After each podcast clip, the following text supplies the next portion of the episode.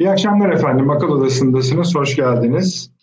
Ee, bu akşam Libya konuşacağız bir işte Dışişleri Bakanlarımızın açıklaması var. Bu açıklamada e, gerekirse yani Hafter unsurlarını meşru hedef olarak telakki edeceğimizi tekrar vurguluyoruz diyor. Türkiye genellikle bu, açık, bu tür açıklamaları yaptıktan sonra vurur. Böyle bir geleneği var. Ama daha önce vurmuyor muydu? Daha önce de vuruyordu muhtemelen. Hafter'in desteklediği unsurları. Hafter'in muhtemelen bizzat orada yakınını, yöresini de vuruyordur. Ama buradaki bu açıklama herhalde biraz da onu destekleyenlere de gitmiş gözüküyor. Libya konuşacağız. İki, Türkiye'ye yönelik ekonomik saldırıları ve bunun perde arkasını konuşacağız. Bu bankalar, finans, dolar vesaire meselesini konuşacağız. Çin, Amerika Birleşik Devletleri, Dünya Sağlık Örgütü üçgeni arasında dönen gerilimi konuşacağız. Der Spiegel dergisi Alman İstihbarat Servisi'ne dayanarak bir haber yaptı ve buradaki haberde Çin ve Dünya Sağlık Örgütü'nün işbirliği yaparak koronavirüs ile ilgili gerçekleri geciktirdiği hatta sakladığı iddiasında bulundu. Der Spiegel'ci değil dergi ama Çin bunu kesinlikle kabul etmediği gibi yalanladı. Buradan en azından Çin'e yönelik hareketler başlığı altında da bir bab açmak istiyoruz, konu açmak istiyoruz. Bu akşam önem vereceğimiz konulardan birisi genel olarak Orta Doğu ama özel olarak Suriye, Irak, İran meselesi. Bunlar artık tek miğfer olarak ele alınması gerekiyor. Türkiye'nin de hani böyle biraz daha aktif olması gerektiğini düşünüyoruz. Ha, biz düşünüyoruz da o zaten aktiftir. Onu bilmiyoruz. Ama şöyle bir durum var artık. Şimdi bir, e, James Jeffrey tekrar konuştu. Dedi ki Rusya dedi Esad'dan sıkıldı. Bu konuda onunla görüşüyoruz dedi.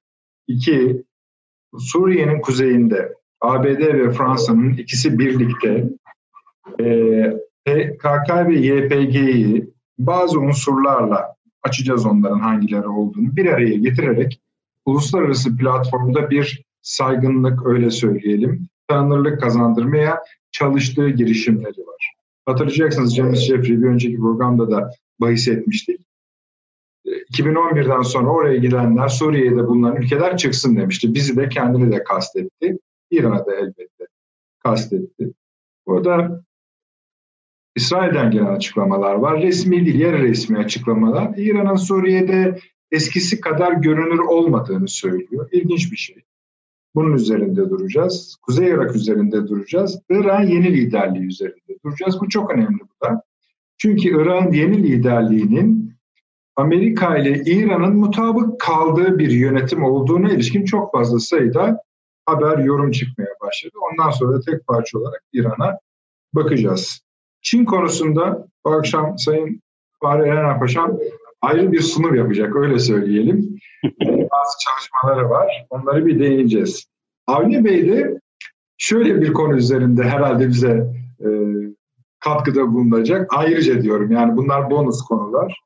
Bu yabancı dil öğrenimi konusunda Elon Musk'la ilgili fikirleri var Avni Bey'in. Ee, bakalım o, o, o konuda neler çıkacak. O gerçekten de yani e, maddenin yeri geldiğinde, zamanı geldiğinde sizlerle paylaşacağız ama hakikaten ilginç bir konu o konu. Nasıl yapacak, nasıl edecek onu da biraz konuşacağız. Yani yabancı dil biz size veririz, öğrenmenize gerek yoka kadar giden bir süreç. Önümüzde de yakın bir vade var. Onu söylüyor Elon Musk. Onun üzerine konuşacağız. Başka konularımız da var ama ana merkezimiz bu yönde. Fahri Enal Paşam hoş geldiniz. Avni Bey hoş geldiniz. Süleyman Seyfi hoş geldiniz. Ee, paşam Libya'dan başlamak isterim ve sizden başlamak isterim. Oradan bir giriş yapalım. Şimdi ikinci bölüme doğru ben iteklemek niyetindeyim özel dosyayı. Öyle söyleyelim. Bir Libya konuşalım. Dışişleri Bakanı'nın açıklaması bu. Bilmediğim bir şey söylemiyor ama söylediğiniz andan itibaren de başka bir şey gündeme gelmiş oluyor. Ne anlıyoruz burada? Ee, evet, burada e, geçen haftada e, Hafter'in e, özellikle bu konuda yapılan 2015 yılındaki anlaşmayı kabul etmediğini ve bir darbe girişimi veya iktidarı ele geçirmek şeklinde bir takım hamleler ve düşünceler içinde olduğunu E, tabii Birleşik Arap Emirlikleri ve Mısır'ın da yakın desteği içinde olduğunu e, bunları belirtmiştik. E, geçen hafta içinde tabii e, bu bölge içinde diğer ülkelerde de bazı gelişmeler oldu. Yani bunların içinde e, Mısır'ı e, dikkate almak gerekir. E, DAEŞ'in e, askeri birliklere yönelik e, epey aradan sonra ilk saldırısı oldu. Bunu Mısır yetkilileri de açıkladı ve 10 Amerikan askeri hayatını kaybetti. E, şey e, Mısır askeri hayatını kaybetti bu saldırıda.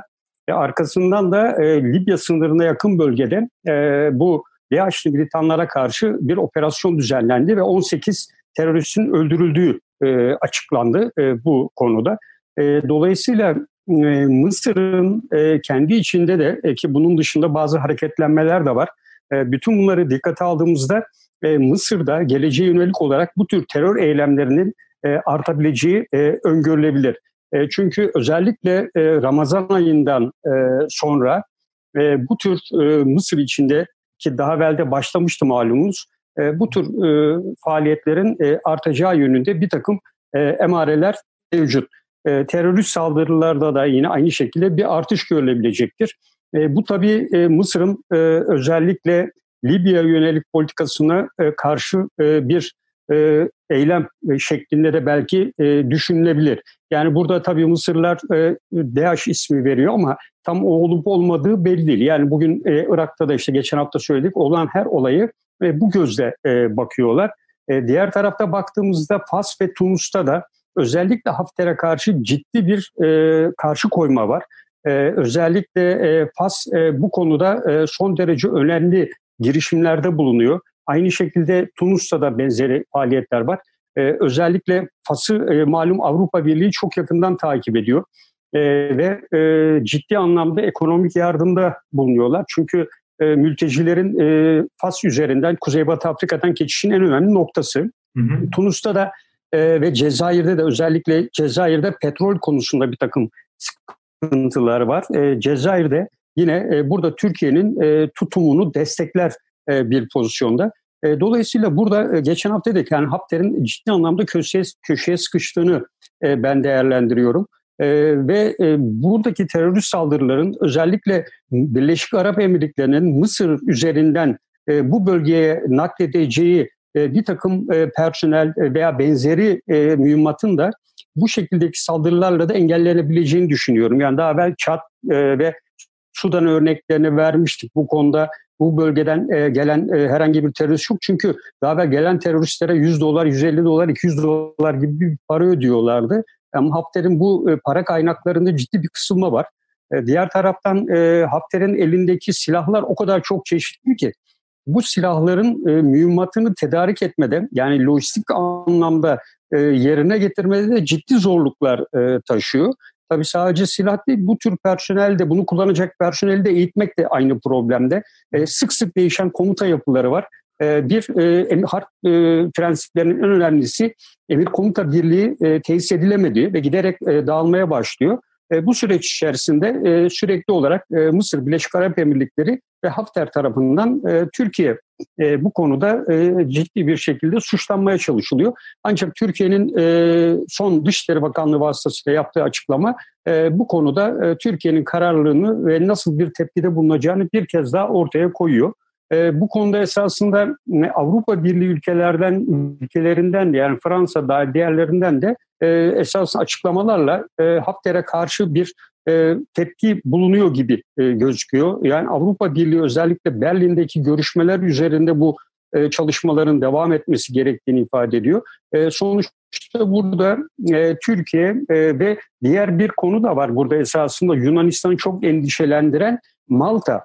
Yani Malta e, çok ilginç bir ülke ve Libya'nın hemen hemen karşısında yer alan bir ülke. Ve Libya e, bu konuda Türkiye'yi destekler bir pozisyona geliyor. Yani Malta Adası ne demek? Türkiye'nin aynı zamanda deniz kuvvetleri veya benzeri konularda e, bir ikmal noktası şeklinde olabilir veya böyle değerlendirilebilir. Malum daha evvel Tunus için benzeri e, çalışmalar yapılmıştı.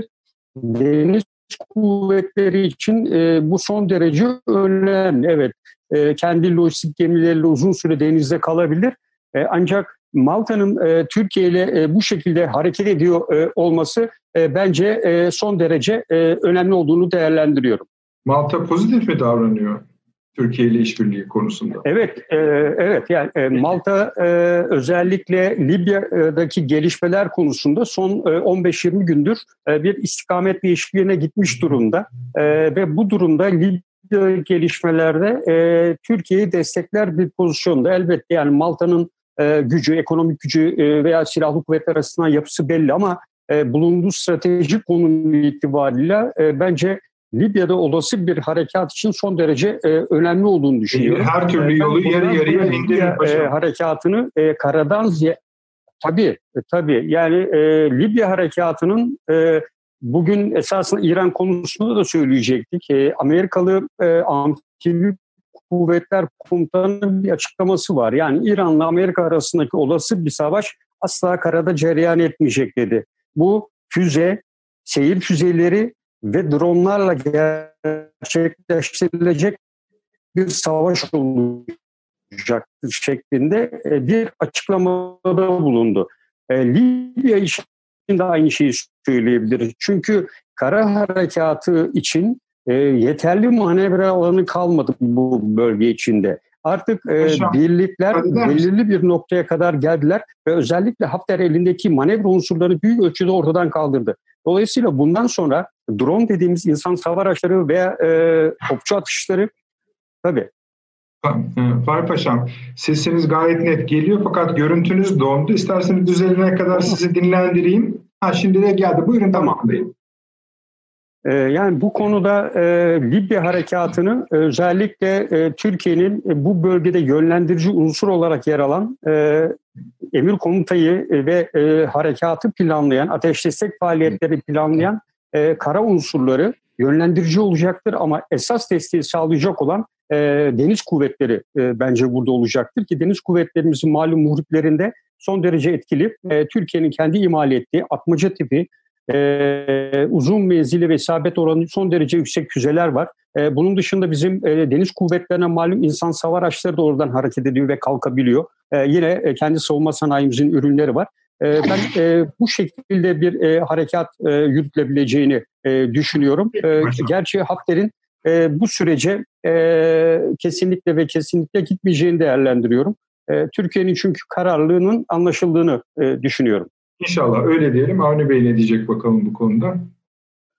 Ee, ben Malta'yı şimdi duydum paşamdan. Eğer e, hiç şüphesiz fevkalade önemli bir gelişme. Bizim ta yakın tarihimiz açısından da e, pek öyle sevimli izleri şey yapmayan e, olmadığı bir yer Malta. E, hem sürgünler bakımından olduğu gibi şimdi şu anda zannediyorum orada Bizans imparatoru sıfatıyla oturan yani resmi değil işte sembolik bir şey bu. Ee, sağa sola ünvanlar da satarak geçinen birileri de var yani Malta'da yerleşik. Ama tabii siyaset olarak nihayetinde Avrupa'ya dahil bir ülke Malta. O yüzden e, vatandaşlık falan da satıyorlar zaten. E, e, Türkiye'den yana bir tavır alması, bizim donanmamıza bir e, üst veyahut da bakım veya konaklama tahsis etmesi fevkalade önemli olur diye düşünüyorum. E, ama öbür taraftan baktığımızda yani bu e, Hafter cephesine baktığımızda şimdi sen de konuşmayı programı açarken arkasındaki güçler diye ifade ettiydin aslında Hafter arkasındaki güçlerden ibaret zaten. Yani e, Hacivat'ın arkasında bir takım eller var yani daima oldu. İşte oynatıcı, işte e, Birleşik Arap Emirlikleri vardır, Suudi Arabistan vardır, e, diğer bir takım ülkeler, Rusya, şu bu. Yani her ne her kim ise varsa vardır. Rusya e, bu paralı askerlere ayda bin ruble e, ödemiş insanlar ve o paraları e, vaat edildiği kişiler biz ruble istemeyiz, dolar isteriz demişler. O yüzden bir anlaşmazlık var. Rusya herhalde dolar yetiştirmeye çalışıyor. Şu oluyor, bu oluyor. Onu bilmiyorum. Ama e, diğerleri Birleşik Arap Emirlikleri falan işte 200 dolar seviyesinde falan 200 dolara falan pazarlıklar yapıyorlar ama bunun da bir sınırı var. Öbür taraftan e, bugün vardı, ajanslarda da vardı. Suudi Arabistan kendi halkı için e, KDV'yi yüzde beşten yüzde on beşe çıkarttı. Yani işte Yüzde beş de yoktu eskiden. Evet o da yoktu. O yüzde beş bile isyan şey böyle homurdanmalara sebep olduydu. Yani e, benzin 50 bizim paramızda 50 kuruştan 55 kuruşa çıktı diye feryat figan ettilerdi filan. O yani bakıldığında o açıdan Hafter'in arkasında ve Hafter'i öne sürüp arkasında oyunu yönlendirmeye çabalayanlar hepsi esasında e, zayıflıyorlar şu anda. E, Mısır dahil buna. Mısır çünkü dışarıdan eğer e, finanse edilmezse bu noktada daha fazla duramaz, dayanamaz. E, üstelik de e, ne olursa olsun Mısır ordusunda da çok ciddi bir son aylarda çok ciddi bir homurdanma var. Yani Mısır esasında ordusunun işgali altındaki bir ülke esas olarak. Her şeyi Mısır'da işte turizmin dahi yani bir kanatında e, askeriye var. Asker bankalar askerin gözetiminde. Bütün firmalar, şirketler askerlerin gözetiminde. Dışarıdan gelen paralar falan tamamen e, Mısır Genelkurmayı tarafından yönlendirilir finansman. Halkın elinde, avucunda ne kadar para var yok. Bunların hiçbirisinin orada bir hesabı kitabı da yoktur. Yani çöplerle geçinen Kahire'nin içerisinde sadece çöplerle yaşayan 3 milyon insan var. Çöpten ayıklanan işte e, kağıttı, camdı, tenekeydi, şuydu bunlar, bunlardan e, geçinen 3 milyon insanın yaşadığı bir semt var sadece. Ve üstelik de tabii bu korona veya bu virüs salgın dolayısıyla turizmi de e, son derece ağır bir darbe almış vaziyette. İşte e, Amerika'nın desteğiyle biliyorsunuz e, Indiana Jones zannediyor herkes yani. Kahire'ye gidince kendini öyle zannediyor. Yani işte oradaki piramitler, şey e, firavun mezarları, şunlar bunlar falan. E bizim e, belgesel şeylerimizde bile yani Türkiye'de seyredilen, seyredilen uluslararası belgesel kanallarında filan hepsinde e, otururlar kalkarlar herkes Mısır'dan ve firavunlardan söz eder şu bu filan. E, ve herkes zannediyor ki Kleopatra ne çok güzel bir kadındı filan zannediyor. Böyle bir şey yok zaten. Yani bunun e, bir örneği bizim e, Bodrum'da e, ortaya çıktıydı. E, şeyin e, orada bir e, Karya Prensesi'nin mumyasında onlar onu bir canlandırma yaptılar. Yani biliyorsunuz iskeleti şey yaparak böyle üzerinde çalışarak e, adli tıp da bu bir ekol, yani bir yöntem. E, o insanın fizyonomisi ortaya çıkarılabiliyor. E, Karaya Prensesi'nin yani hiç hakikaten böyle elle tutulur bir e, siması yok yani. Muhtemelen e, o dönemin güzellik anlayışı nasıldı? Bir Mısır kraliçesi e, e, ne kadar güzel oldu falan onları bilemeyiz tabii. Ama bunları satıyorlar işte Hollywood üzerinden satıyorlar.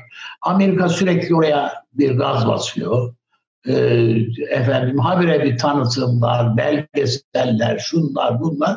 Herkes biz birinci dönem e, hanedanda kimler var?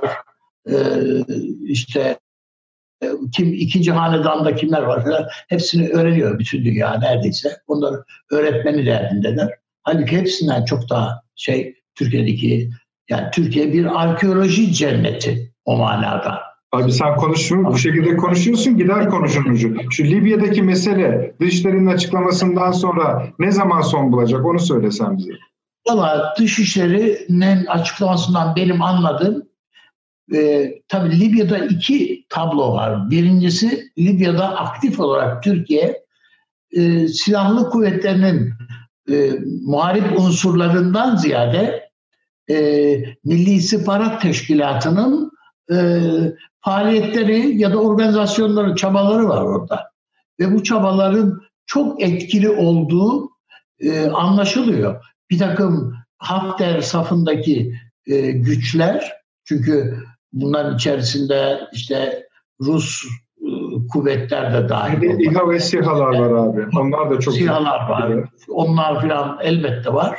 Ama bunlara yazılı bildiriler atılıyor, ikna etme çabaları var. Bir kısmı Hafter'i terk edip işte e, milli hük ye, yerel hükümete, meşru hükümetten yana tavır alıyorlar. Yani bizim SİHA'ların yani o zaten teknik destek var orada esas olarak. O SİHA'ların varlığı Mısır'ın da canına okudu orada. Yani o Birleşik Arap Emirlikleri geçen hafta da veya evet hafta da söylemiştim.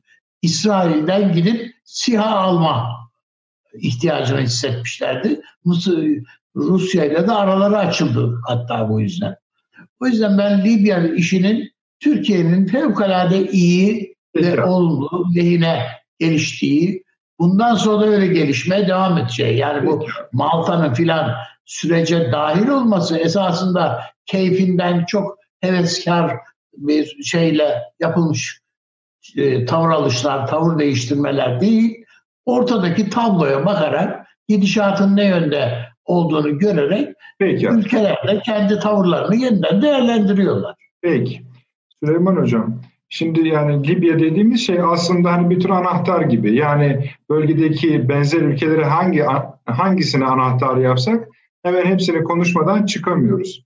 Yani siz de herhalde öyle yapacaksınız ama ben Avni Bey'in söylediği bu vergi meselesine yani Suudi Arabistan'da bir takım sıkışıklıklar var. Fahri Paşa mesela Mısır anlattı. Suudi Arabistan'da da öyle. Şimdi bunlar son olarak e, Kral Abdullah bin Abdülaziz'in eski kral bu. Oğlunu gözaltına aldılar Faysal'ı. Şimdi gittikçe daha tehlikeli hareketler yapıyor. Sıkıştıkça diyelim. Sıkıştıkça.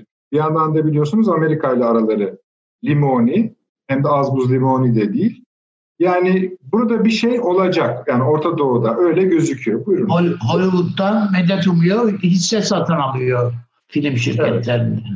Evet. Peki. Buyurun Süleyman Hocam. Şimdi zaten bu e, korona salgını sebebiyle dünyada yaşanan bu olağanüstü durum bunun aynı zamanda fiyat e, petrol fiyatlarını çok diplere çekmesi üretimi durdurması neredeyse dünyada vesaire bunlara baktığımız zaman bunların yansımaları bir bakıma. Çünkü e, işte Birleşik Arap Emirlikleri biliyoruz ki, Suudi Arabistan biliyoruz ki, e, Irak da öyle. E, petrol gelirlerine dayalı e, kurulmuş suni rejimlerle yönetiliyor.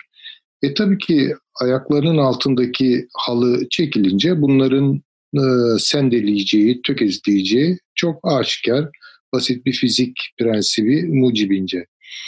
E, burada bir takım boşluklar olacak. Bunu söylemeye başladık. Yani bu sadece tabii Suudi Arabistan, Birleşik Arap Emirlikleri değil. Bu aynı zamanda Amerika Birleşik Devletleri için de geçerli, Rusya için de geçerli.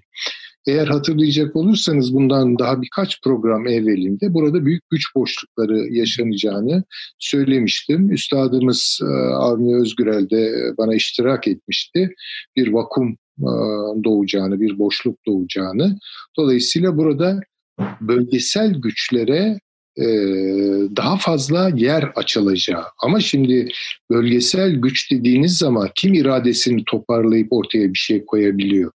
Mısır'ı anlattı demin üstadımız. Mısır ne yapabilecek? Evet bir bölgesel güç sözüm ona ama ön alabileceği bir şey yok. Ee, veya ne bileyim işte diyelim ki Suriye veya Irak zaten o Arap dünyası işte failed states denilen olgu orada evet. e, devam ediyor. İşte ama İsrail var tabii ki bunu biliyoruz. Tabii ki İran var. İran da önemli ölçüde e, gerilemiş durumda, zayıflamış durumda, eli düşmüş durumda. Dolayısıyla Türkiye için büyük fırsatlar e, doğuyor. Şimdi bunların meyveye hasata durmaya başladığı günleri idrak etmeye başladığımızı düşünüyorum ben. Aynen. Tabii bu düz bir yol değil. Yani o, bunun içinde de belli inişler çıkışlar vesaire olabilir ama sürece daha bütünlüklü baktığımız zaman böyle bir e, resim ortaya koymamız mümkün olabilir. Yani Türkiye'nin elinin güçlenebileceği zeminler daha fazla oluştu. Şimdi bakın biz şeyi konuşuyorduk e, daha çok. İşte Suriye'de olan bir şey Libya'da yankı verir. Libya'da olan bir şey Suriye'de yankı verir. Onun için ben mesela Libya meselesini konuşurken İdlib'den girmek istiyorum eğer izniniz olursa. Estağfurullah ne demek? Ee, sağ olun. Şimdi İdlib meselesini bir Türkiye'nin sıkışmışlığı olarak okuduk ki bu yanlış bir değerlendirme değil. Evet Rusya üzerimize geldi, rejim üzerimize geldi vesaire. Fakat e, şimdi aradan zaman geçti, mesele biraz soğuyunca tabloyu daha iyi görüyoruz. Türkiye orada ne yaptı? Türkiye orada bütün direncini ortaya koydu.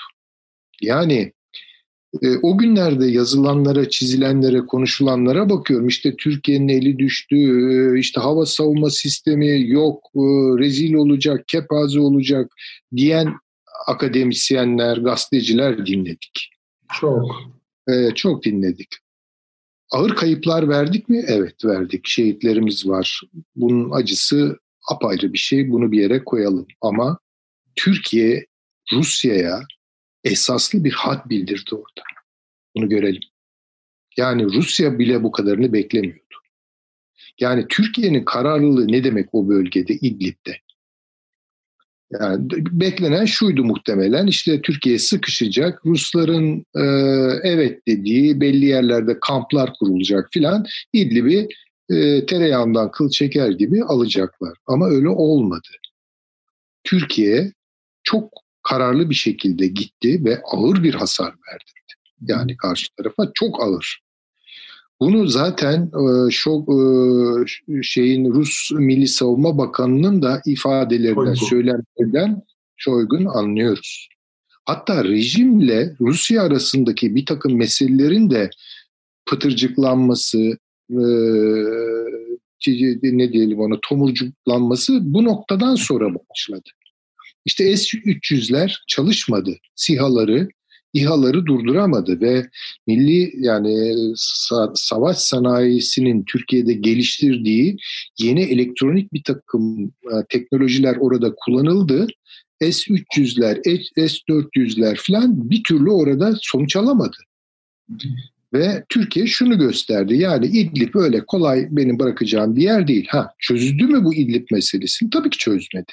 Ama Türkiye'nin gücünü, konumunu ve kararlılığını arttırdı. Çok düşük yoğunluklu bir Türkiye-Rusya savaşıdır. Bunu bir kere görelim. bu Türkiye'nin mu söylüyorsunuz, İdlib'i mi söylüyorsunuz? Yani İdlib'deki mesele tamam, o. Tamam, tamam. Yani çok düşük dozlu tabii yani bu apaçık bir şey değil ama Rusya'nın da Türkiye hesaplarında bence önemli değişmelere ve dönüşmelere de yol açacaktır bu. Belki de açtı. Belki de açtı. Evet bunu açtı. Özellikle Suriye'deki gelişmeleri konuşurken e, bu konuyu biraz daha derinleştirebiliriz. Hı hı. İkincisi Libya'dan geldi. Şimdi Libya'da da çok ilginç şeyler oluyor.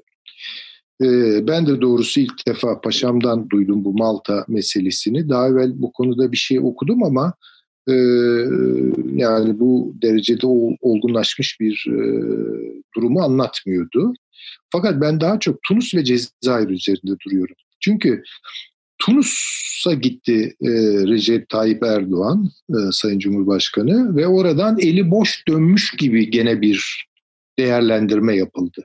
Evet, evet. Lakin, evet, lakin hayata bakıyorsunuz hiç öyle olmadı. Yani belki o an anlaşıldığı belli şeyler dedi. Bu dünya efkar ummiyesine e, alenen söylenmedi. Yani sanki eli boş dönmüş gibi. Hayır öyle değil. Bir kere o Tunus'la Libya arasındaki sınırın e, ulusal hükümette geçmiş olması, e, Libya Milli Ordusu'na geçmiş olması, kıyı kontrolü ve sınırın bitiştirilmesi çok önemli bir adımdı. İkincisi destek gene Cezayir'den geldi ve Fas'tan geldi. Bu ne demektir Allah aşkına? Şöyle bir tabloya bakın. Yani bu Akdeniz'in e, geleceğine dair çok ilginç bir takım ittifakların doğmaya başladığını gösteriyor. Buna İtalya da katılıyor. Buna muhtemelen İspanya da katılacak.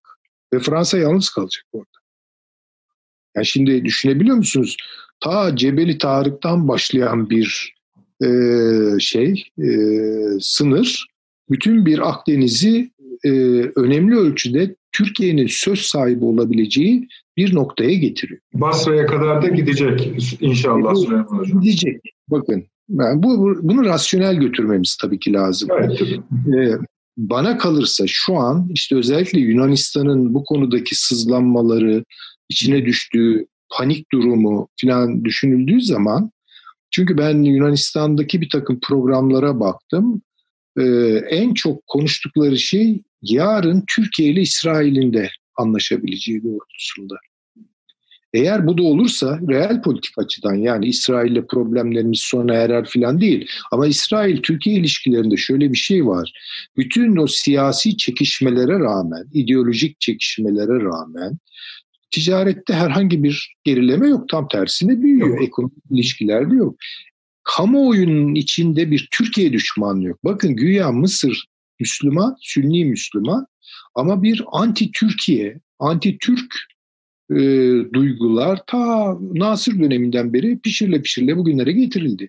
İsrail'de böyle bir şey yok yani böyle bariz bir Türkiye düşmanlığı, kamuoyunun büyük çoğunluğu düşünüldüğü, ekseriyeti düşünüldüğü zaman.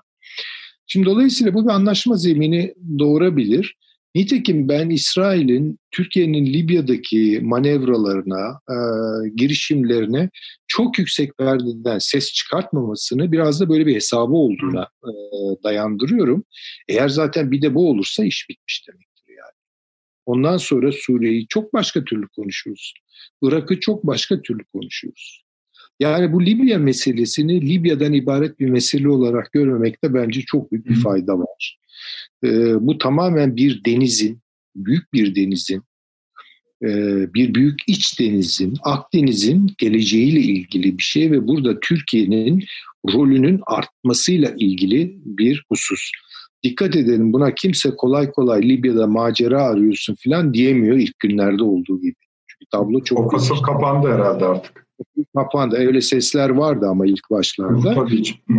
Ben artık e, Libya'da eli rahatlayan Türkiye'nin biraz daha e, hakim hale gelen Türkiye'nin e, bu yaptığı son açıklamanın Hafter'e son ihtar mahiyetinde olduğunu düşünüyorum. Hı hı. Yani bu deniz gücünü kullanmadım bak daha. Yani onu eğer kullanırsam artık bu tamamen seni yarma, geriye düşürme falan değil tepene bineceğim demektir çok ağır bir e, şeydir, ultimatomdur. Bunu Hafter'in de doğru anlayacağını ve e, bence biraz daha geriye çekilmeye başlayacağını düşünüyorum.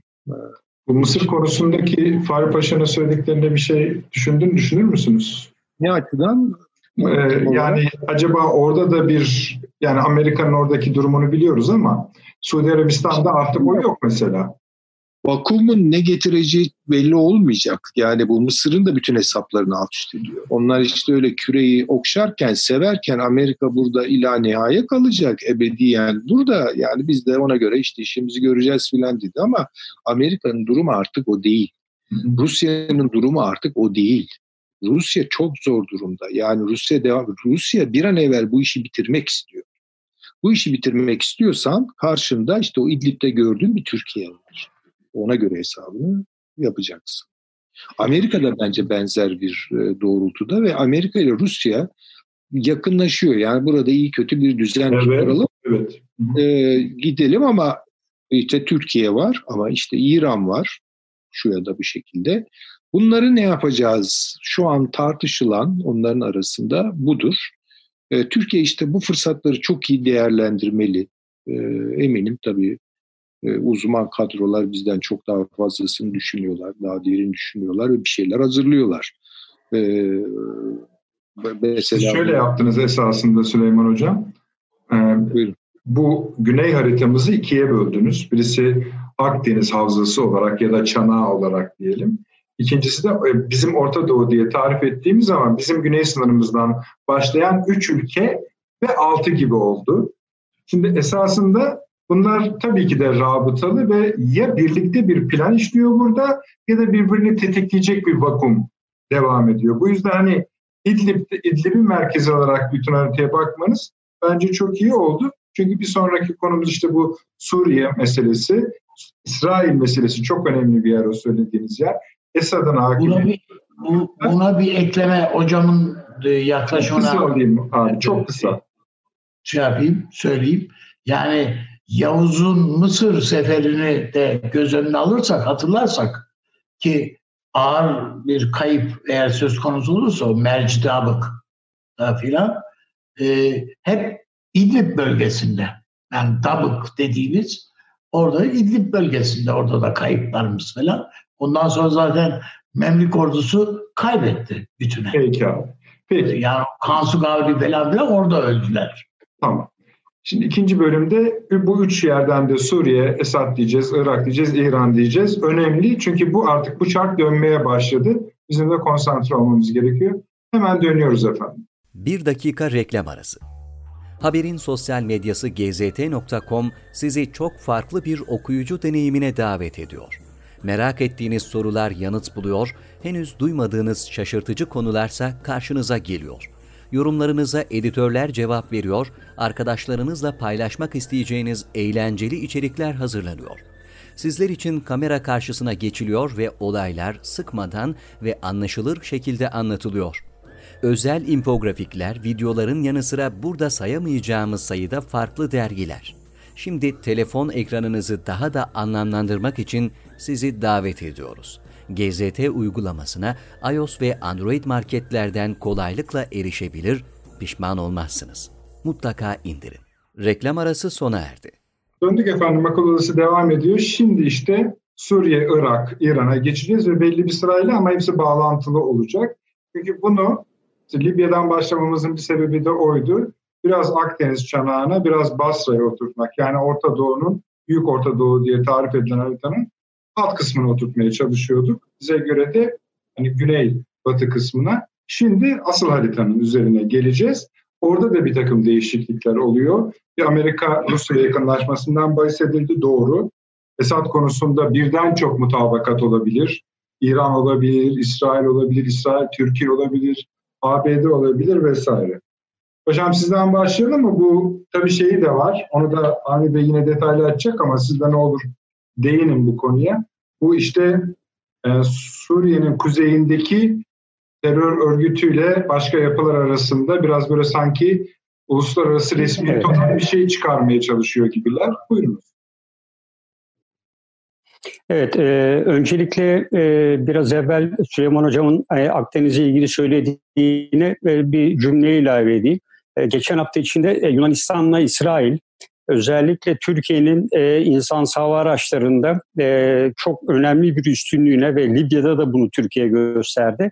Heron konusunda bir anlaşma imzaladılar. E, yani Yunanistan, e, İsrail arasında e, savunma sanayi konusunda bir işbirliğine e, imza atıldı. E, bu da Yunanistan e, esasında savunma sanayi konusunda e, ve silahlı kuvvetlerin modernize etme konusunda çok geride kalmıştı e, insan hava araçları konusunda Türkiye'nin ciddi üstünlüğünü gördüğü için en azından e, Heronlarla bu boşluğu e, kapatma e, isteğinde. E, çünkü e, hem Akdeniz çanağında da o bölgelerde de Libya ile yapılan münasır ekonomik bölge anlaşması da Türkiye'nin denizde ve havada kesin üstünlüğünü gösterdi. E, tabii İsrail tarafına döndüğümüzde Netanyahu malum bir koalisyon e, hükümeti kurmakla görevlendirildi. E, ancak e, yoğun bir şekilde protesto gösterileri var. Yani hakkında yolsuzluk suçlaması olan bir kişinin asla bir koalisyon hükümeti kuramayacağı şeklinde ve İsrail'de bu gösteriler giderek artıyor. Dolayısıyla Netanyahu'nun geleceği konusunda ciddi endişeler var. Tabii önemli bir şey daha var. Yani Uluslararası Ceza Mahkemesi e, şu anda İsrail'in ve Amerika'nın e, İsrail'in özellikle Filistin bölgesinde işlediği suçların savaş suçu kapsamında sayılabileceği konusunda e, bir e, çalışmaya imza atmış durumda. Bu da e, yeni bir e, gelişme. E, geçmişte biliyorsunuz Afganistan'da Amerika Birleşik Devletleri'ne e, orada yürüttüğü faaliyetlere karşı e, Uluslararası Ceza Mahkemesi savcısı Amerika'ya girmek istemişti ve Trump buna izin vermemişti. Özellikle Filistin bölgesinde, Batı Şeria ve Gazze'de çok ciddi savaş suçlarının e, işlendiği konusunda e, e, İsrail'e yönelik ciddi suçlamalar olduğunu ve birçok e, belgenin elde bulunduğu ifade ediliyor. E, bunun yanı sıra tabii Avrupa'da 9'a yakın ülke, İngiltere dahil olmak üzere özellikle İsrail'in bu Filistin'deki toprak gasplarını yani ev inşa etme konusunda girişimlerini geçen hafta içerisinde birer açıklamayla tabii bu Covid salgını sırasında bunlar pek e, gündeme oturmadı ama e, ilk anlamda ciddi bir şekilde e, İsrail'i eleştirdiler. E, diğer taraftan tabii İsrail'in e, özellikle Suriye'de ki açıklamalar da böyle Dışişleri Bakanlığı Sözcüsü'nün açıklaması e, iki gün evvel sanırım yaptı. E, Suriye'de e, İran'ın asla e, yer almaması için mücadeleye devam edeceğiz şeklinde bir açıklama yaptı. Ve hemen Paşam, arkasından... şöyle, orada şöyle bir fark var. Sözünüzü kesiyorum. Bugüne İsrail demişti ki bugüne kadar burada yerleşmemesi için uğraşıyorduk. Bundan sonra atmak için evet. uğraşıyoruz. Şimdi bu Esad konusu falan da devreye girince işte son açılışta söyledim ya sanki İran'ın orada biraz azaldığını ima ediyormuş gibi konuştu İsrail ama bilmiyorum. Evet yani e, buna yönelik iki saldırı oldu esasında İran güçlerine karşı. Bir e, Deir orada petrol bölgesini koruyan İran milis güçlerine yönelik bir saldırı ki bunu e, IŞİD militanların yaptığı şeklinde ifade edildi ama ikincisi önemlisi Golan'da İran milislerine karşı e, İsrail e, Hava Kuvvetleri'nin e, ve e, ateş destek sistemlerinin düzenlediği saldırı. Burada onun üzerinde İranlı milisin e, yaralandığı ve veya hayatını kaybettiği şeklinde bir takım veriler var. Dolayısıyla İsrail ile e, İran arasındaki bir mücadele e, çok ciddi boyutlarda olmasa da e, yine e, devam ettiğini e, bu süreç içinde e, görebiliyoruz.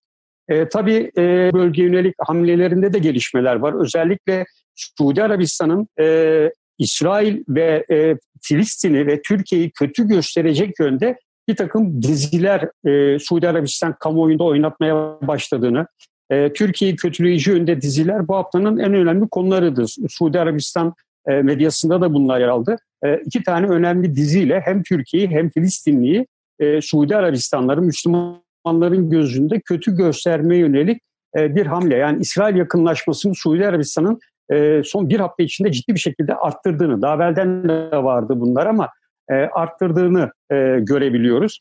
E, bunun dışında e, Fırat'ın e, özellikle e, Suriye konusunda Heytül Tahrir Şam'la Suriye rejimi arasında bir takım yakınlaşmalar var. Ee, özellikle... Halim e, Paşam, e, bu Suudi Arabistan-İran yakınlaşması dediniz değil mi? Yok İsrail. İsrail. Son dönemde Suudi Arabistan-İran yakınlaşması yani... Tabii tabii. O da, o da var. var. Diğer körfez ülkeleri de galiba biraz öyle davranıyorlar. Tabii tabii. Birleşik Arap Emirlikleri de aynı şekilde e, defalarca gidip geldi ve sağlık malzemesi desteği verdi. Yani geçen programda da ifade etmiştik. E, hem ciddi anlamda e, sağlık malzemesi ayrıca da e, beşten fazla sanırım e, bu konuda uzman doktor desteği verdi e, İran'a. Ee, İsrail ile Suudi Arabistan malum zaten bu yüzyılın anlaşması kapsamında e, ilişkiler gelişmişti.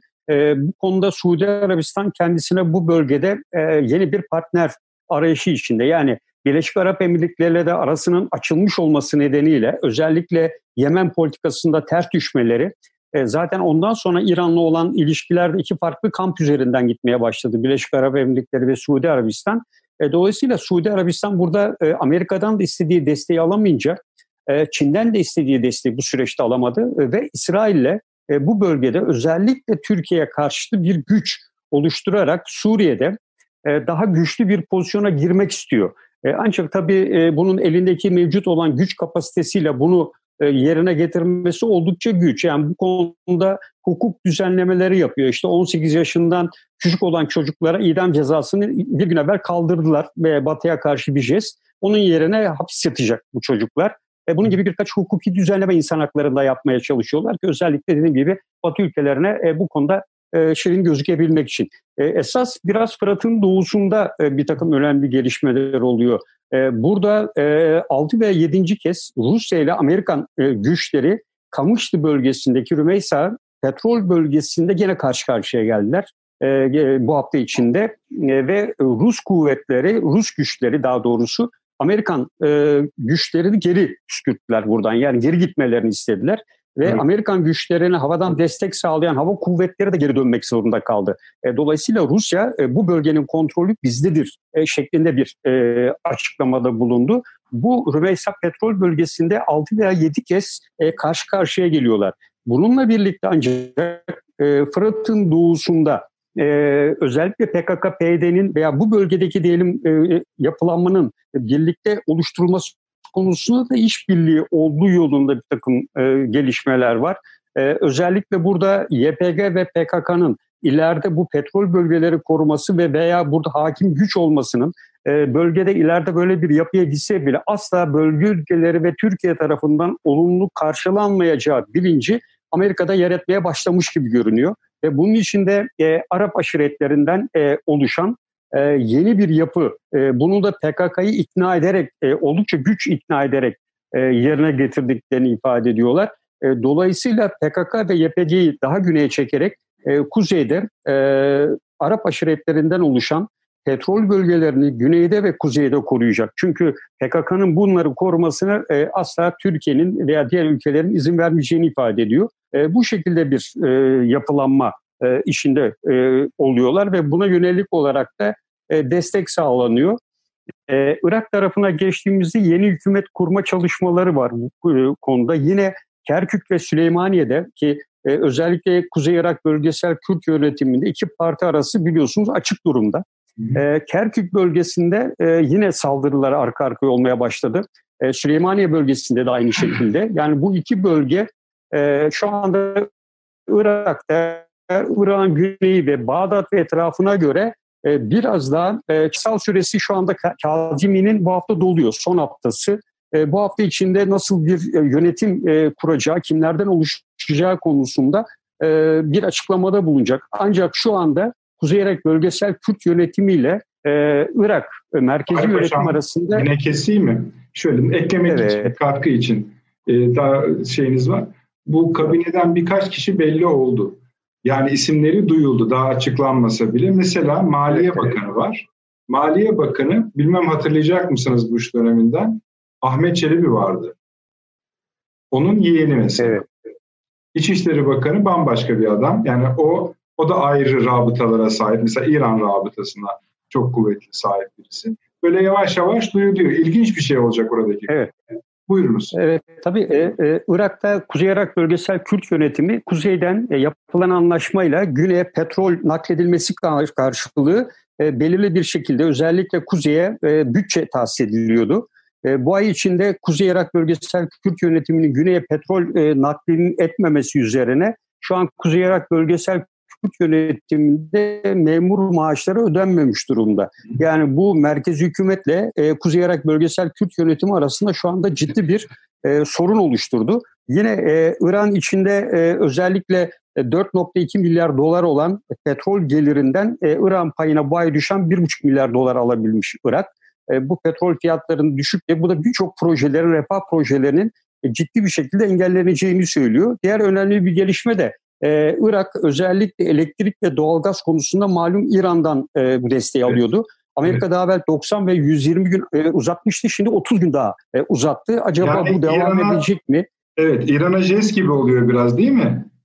Bence e, İran'a jest gibiden ziyade şu anda hükümet kurulma aşamasında e, pek böyle bir e, iç ayaklanma, gösteri Hı. vesaire gibi şeylerin çıkmasını pek istemiyor e, gibi geliyor. Bir de malum petrol gelirleri düştüğü için esasında İran'la başka sahada zıtlaşmaları devam ediyor. Yani pek gündeme gelmedi ama Nisan ayının sonlarına doğru e, Amerika e, İranlıların e, bir e, hücum bot demeyeyim de seyyar e, ufak tür bir gemisi e, Amerika'nın bu bölgedeki filosuna ciddi bir tek Doğru. bir gemi ciddi bir Doğru. tacizde e, Amerikalılar e, bunu çok e, bulunmuştu. Evet. hatta kaygılandılar. Evet yani bunun dışında e, bir de e, havaya malum 400 kilometre menzilli bir füze fırlattı e, İran e, ve bunun e, ciddi bir tehdit olarak algılandı. E, ve İran'ın e, özellikle adalar, Hürmüz Boğazı bölgesindeki adaları silahlandırma ve buraya e, yerleşim çabaları konusunda da devrim muhafızları vasıtasıyla karar aldı. Yani bu da tabii ileride Amerika Birleşik Devletleri'nin Irak seçimleri sonrası belki olabilir. E, bu bölgede e, özellikle Amerika'nın içinde düştüğü bu durumu e, İran'ı bir şekilde değerlendirin. İran da zor durumda ama İran bunları çok güçlü sistemlerle yapmıyor. Yani asimetrik e, tehditlerle e, yaptığını düşünüyorum. E, dolayısıyla bölgenin e, geneline baktığımızda e, bölge e, sanki koronavirüs salgının sonrasına e, bir ciddi bir patlamaya hazırlık yapıyor gibi görünüyor. Benim genel değerlendirmem bu. Evet. Çok teşekkür ederim ama şunu da ekleyelim. İran'ın askeri hazırlıklarına e, biliyorsunuz bir tatbikat yapıyor e, şeyde Körfez'de. Evet. Kendi gemisini vurdu evvelsi gün. O da yani evet, evet, tabii, onu söylemeyi unuttum. Geçen hafta evet. Evet, evet tabii. Ee, Avni Bey buyurunuz. Evet, bu İran'ın e, askeri kabiliyeti konusunda e, ve bunun bir hayli zayıfladığı konusunda ciddi şeyler var, şüpheler var. Son askeri manevra da ki e, işte Irak'tan bir takım subayların veya Iraklı askerlerin falan da e, takip ettiği bir manevrada akılları sıra işte böyle ne kadar iyi dövüştüklerini göstermek isteyen e, İranlı askerler bir seramik bir vazoyu işte o e, uzak doğu sanatlarında var ya böyle e, elleriyle ellerinin işte şeyle kırmak şeklinde işte ayaklarıyla falan sıçrayıp, sıçrayıp tekme atıp kırmak şeklinde gösterileri e, o sert e, şeylerin e, askerlerin hiçbirisi vazolayı vazoyu kıramadı. Yani bütün o yumruklar efendim böyle o e, karate vuruşları filan böyle ellerinin tersiyle yaptıkları vuruşlarını hepsini denetler olmadı. En sonunda e, manevrayı yöneten komutan bırakın artık kırmaktan dedi. Bunlar vazoyu alıp yere attılar ve öyle kırıldı vazo. Ya. Neyse yani, peki. peki. Ya evet öyle enteresan yani İran şeyi. Şimdi e, Suriye'den başla abi. Suriye işi. Efendim? Suriye'den başla işte. Yine anlattı e, paşam. E, burada e, biz yine e, Fransa ve Amerika'nın, Fransa'nın e, PD'yi, PKK'yı ikna gücü olarak orada görev aldığını düşünüyoruz, düşünebiliriz. Yani işte Amerikalılar tabii çok e, kör gözün parmağına söylüyorlar bazı şeyleri. Yani size devlet yok burada filan gibi. Yani bunlar bunlar böyle Fransızlar böyle söylemiyor. Daha kibar, daha inceltilmiş ifadelerle söylüyorlar bu, bu tür şeyleri. Ee, öyle bir şey söylemek istedikleri de yok tabiatıyla. Yani yine orada bu PYD, PKK'yı bir etkin bir kuvvet olarak muhafaza etmek ve yeni Suriye'nin e, dayanaklarından birisi haline getirmekte kararlılar. Bunda bunda yana bir şüphe yok. Ama bu bizim bildiğimiz PKK falan olmaktan çıkaracaklar PKK'yı. Yani artık tam kıvamına geldi. Bunlar Amerikan kuvveti esasında diye. Yani nasıl efendim e, Vietnam Savaşı'ndan sonra Amerika'ya göç etmiş Vietnamlılar var. Güney Vietnam'dan kaldırıp götürdükleri. Bunlar nasıl e, çok böyle cansiperane Amerikancı olmuşlarsa oradaki PKK'lılar da artık Amerika'nın e, canhıraş savunucusu ve Amerika'nın e, Amerika'dan vatanımız diye veya devletimiz diye filan bahsedebilecek kıvama gelmişler. Yani hani Türkçe'de bir tabir var ya kulak memesi kıvamında diye. İşte bunlar da o kıvama gelmişler. Amerika kendine ne rol verirse ya da vermez ise ona razılar. e, bu geçmiş programlarda Süleyman Hoca bu dolarizasyon diyordu. Bu dolar öyle bir şey ki yani terör örgütlerini bile sarıp sarmalıyor, paketliyor işte böyle. Yani böyle bir güç bir, bir bakıma da. Ee, bir defa alıştığı vakit bunu örgüt işte gördük Libya'da e, Rusya ruble gönderiyor, kabul etmiyorlar, dolar gönderdi. Yani e, şey bile yani terör terör yapılanması bile buna şey yapıyor, yöneliyor. O bakımdan ben önümüzdeki dönemin e, şimdi az önce işte İsrail'in böyle insan yani Uluslararası Ceza Mahkemesi ile ilgili bir e, sorgulamayla karşı karşıya olduğu olabileceğini söylendi. Efendim e, hocam e, paşam anlattı. Ama benzer bir gelişme aynı şekilde e, Suriye rejimi ve Rusya için de geçerli. Doğru. Yani evet, evet. Her ikisi için de bir e, suçlama yapıldı. Dün bugün e, devam eden bir süreç bu da.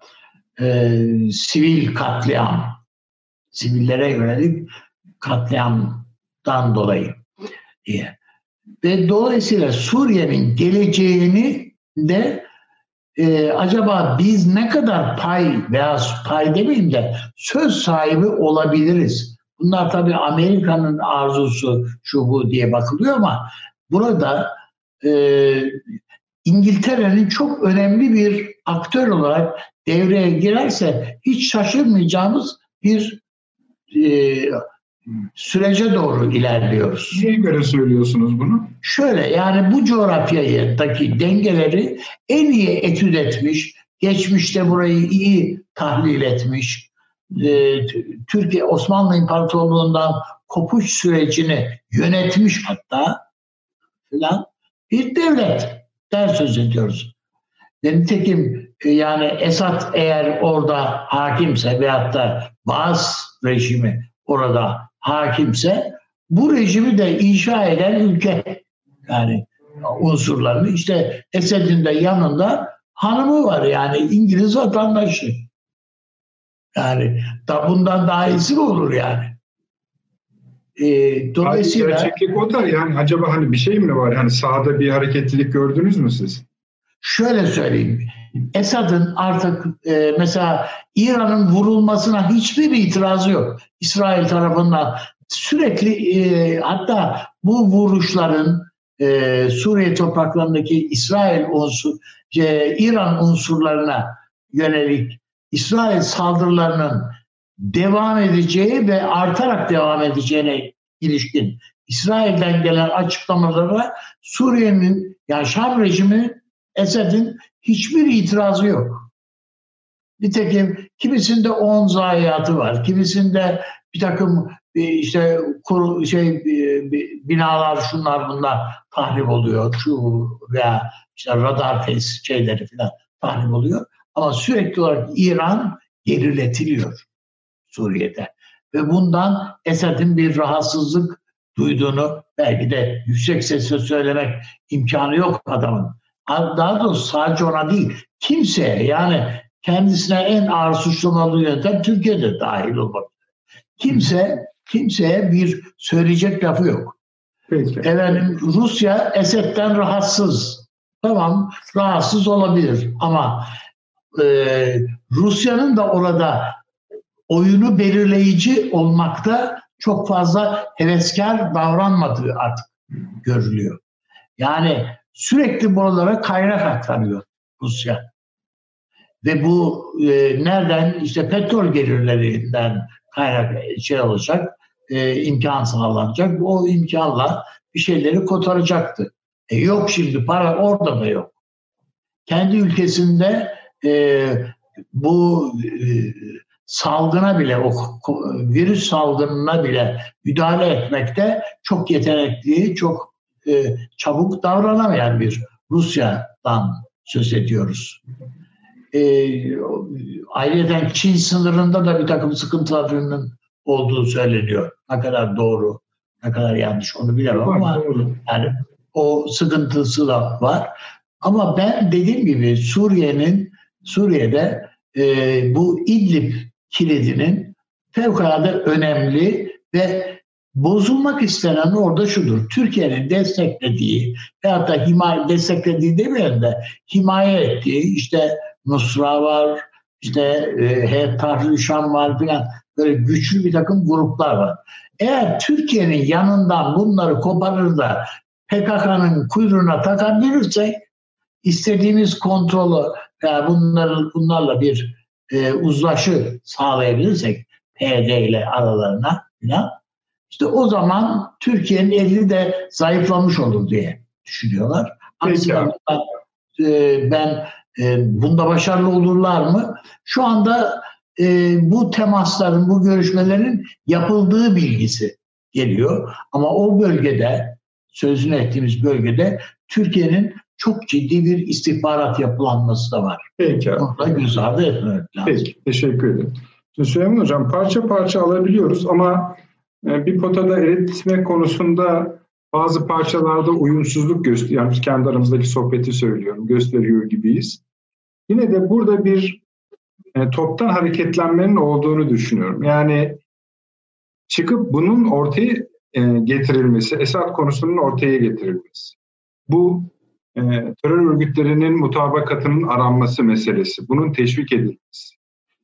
Tahran, e, Bağdat yönetiminde bazıları da şöyle söylüyorlar o yeni lider olacak kişi hakkında, yeni yöneti Bağdat hakimi diyelim olacak kişi hakkında. İran, Amerika Birleşik Devletleri'nin Irak'taki varlığının girizgahı, ön hazırlığı dedi.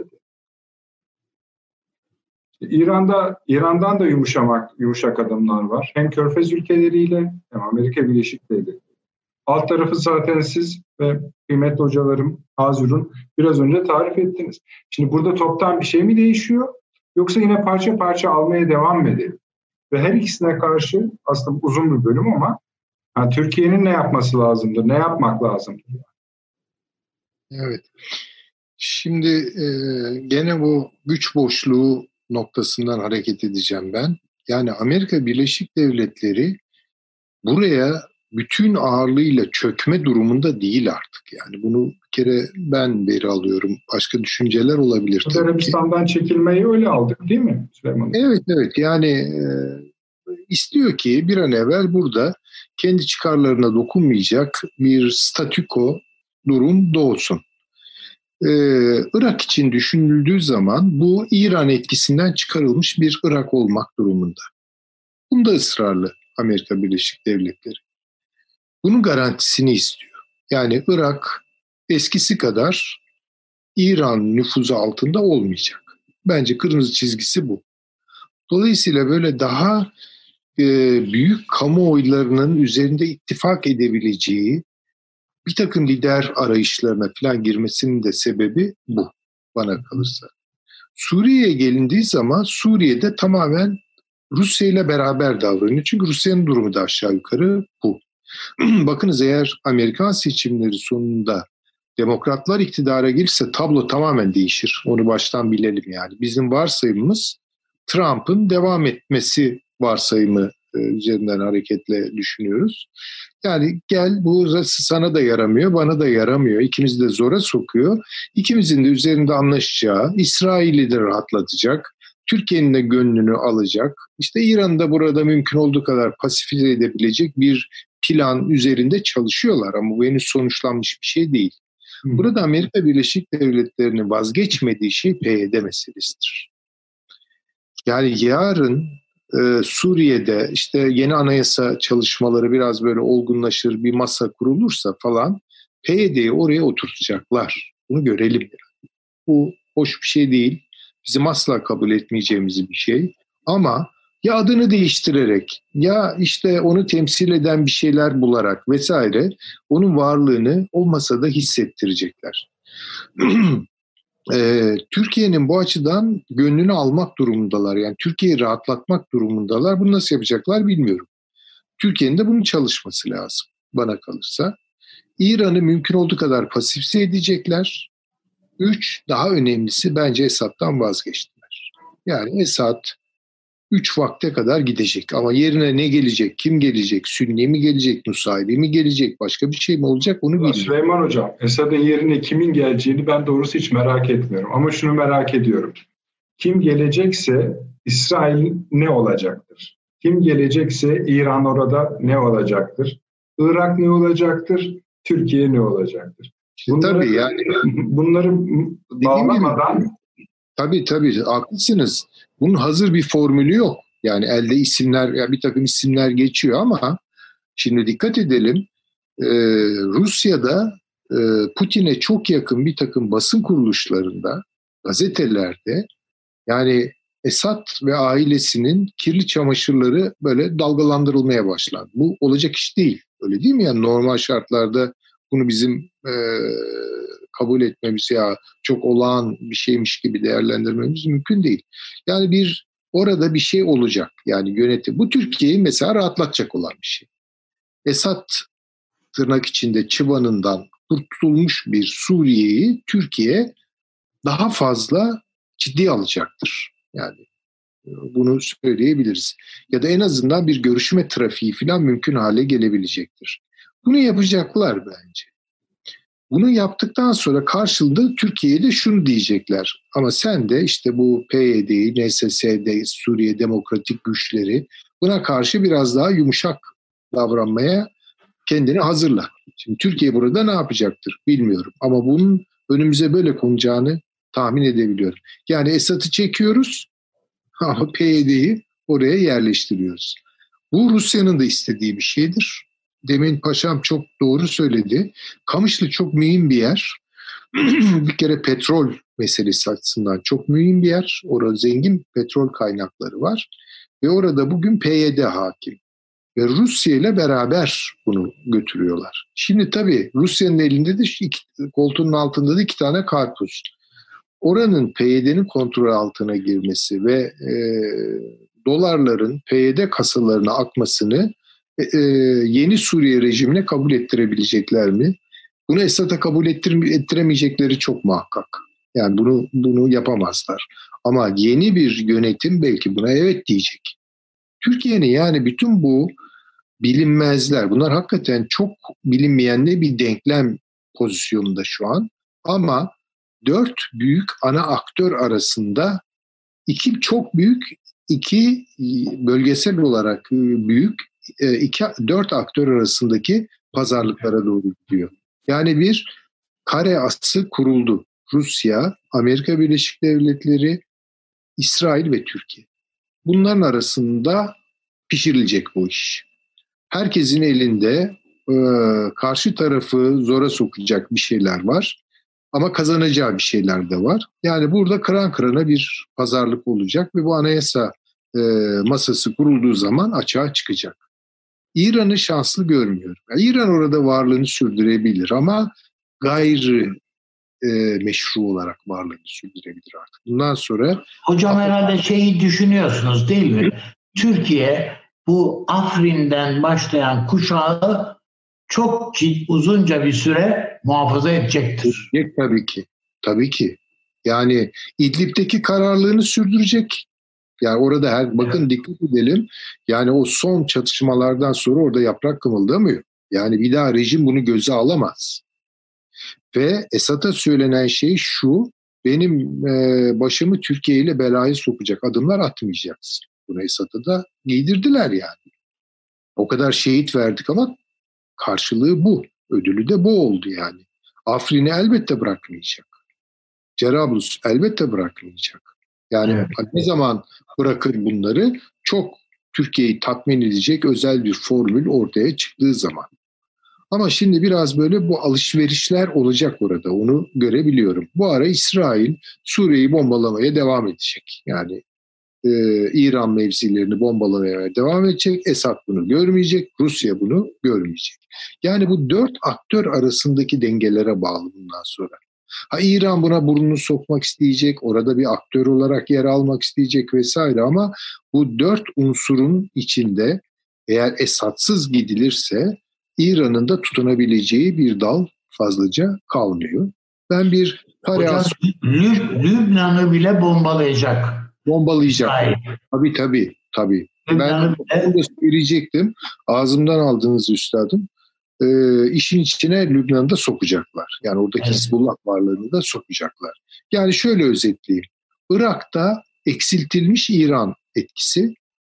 Suriye'de neredeyse artık yok kıvamına getirilmiş bir İran e, nüfuzu ve dört aktör arasında e, bunların e, geleceğinin pişirilmeye başlanacağı bir takım e, malzemelerin e, ortada yüzdüğü bir resim ile karşı karşıyayız bence. Süleyman Hocam, Türkiye ne yapıyor bu konuda? Yani bir şey yapmıyor anlamında söylemiyorum. Bir şey yapmasına belki gerek de yok, gerek de yok diyebilirsiniz.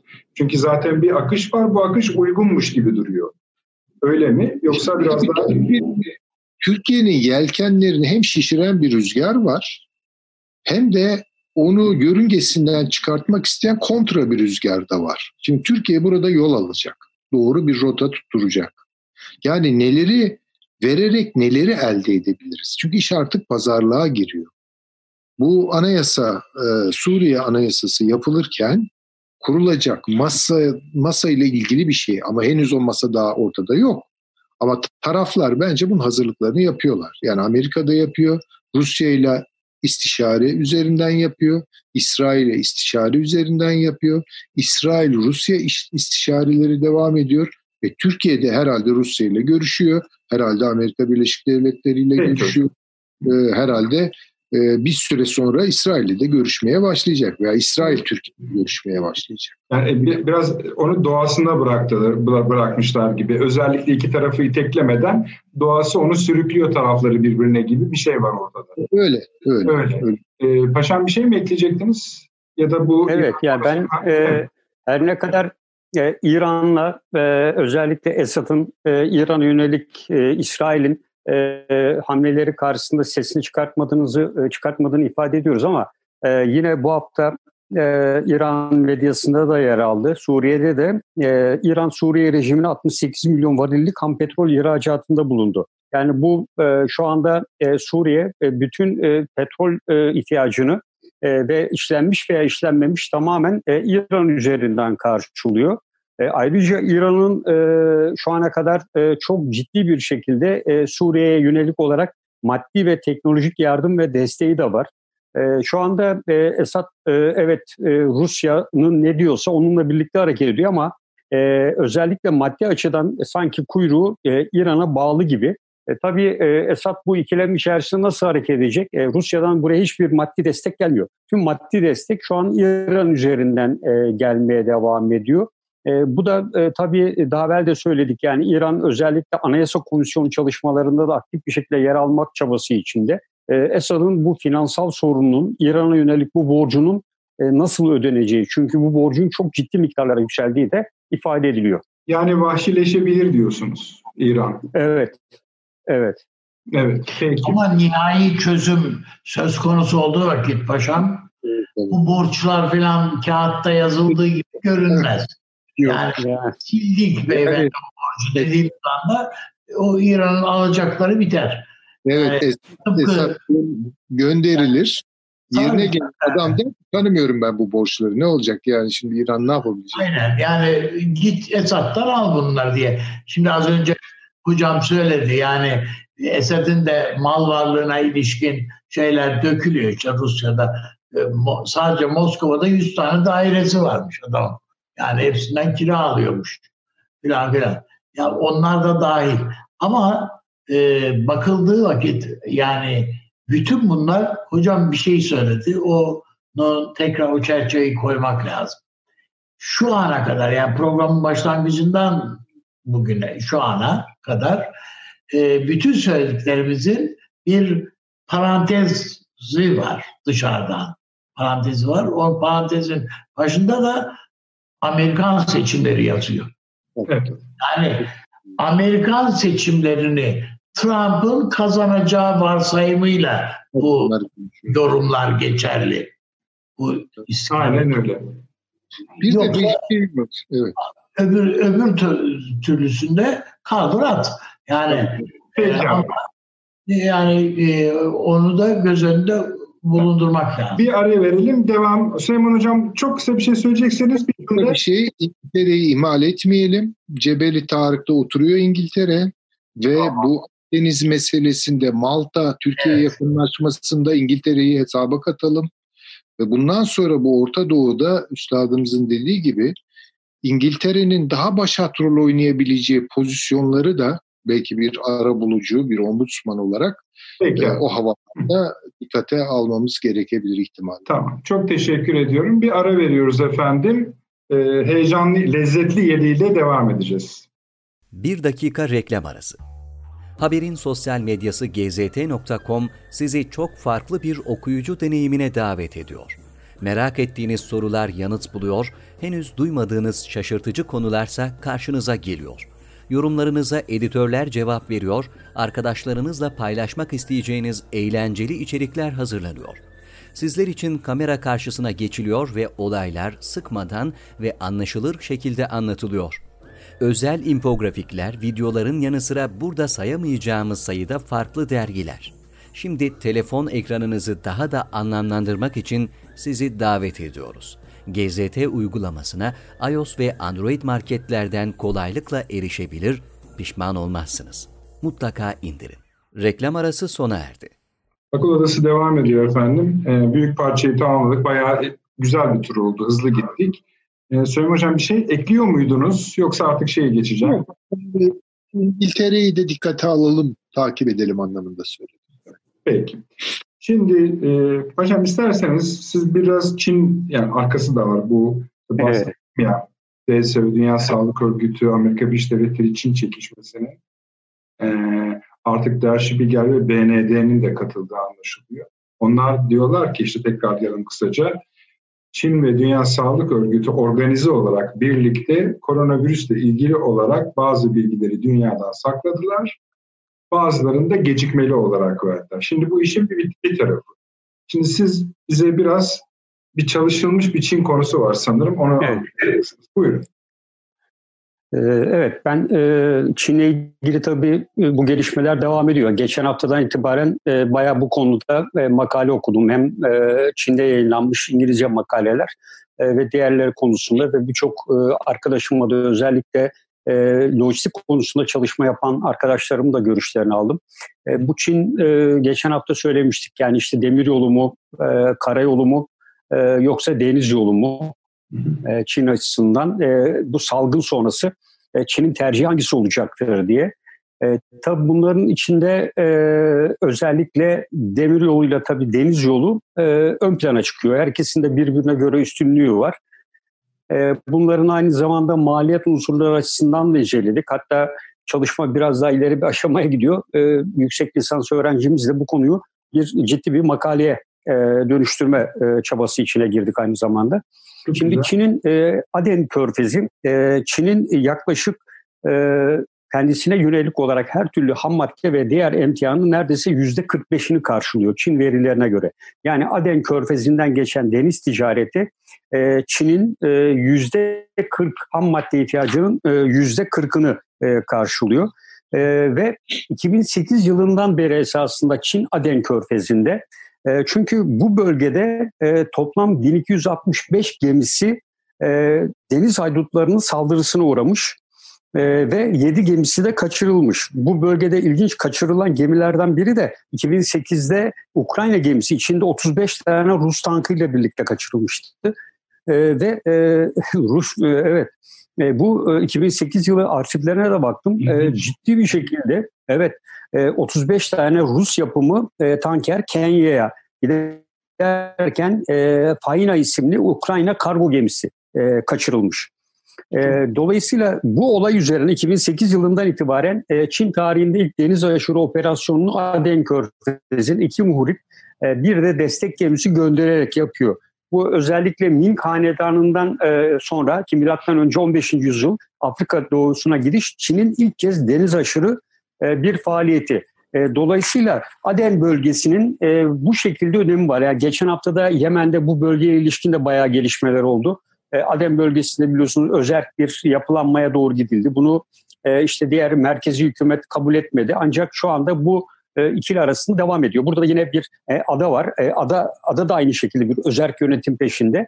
Dolayısıyla farklı bir yapı içinde Çin yavaş yavaş burada Cibuti'den sonra da yerini alıyor. Dolayısıyla Çin'in 2008 yılından beri burada faaliyette bulunan ve deniz ticaretinin güvenliğini sağlayan gemileri var. Bunların zaman zaman sayıları artıyor.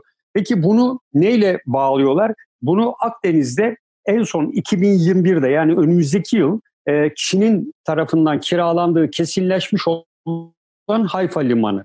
Hayfa Limanı kime karşı bir galibiyet? E, Amerika'nın bir buçuk iki yıldır ciddi baskısına karşı e, özellikle İsrail'in e, Çin'le birlikteki işbirliği e, ve Çin'le e, teknoloji aktaracağı endişesi de Amerika'da ciddi bir e, istihbarat endişesine sebebiyet veriyor.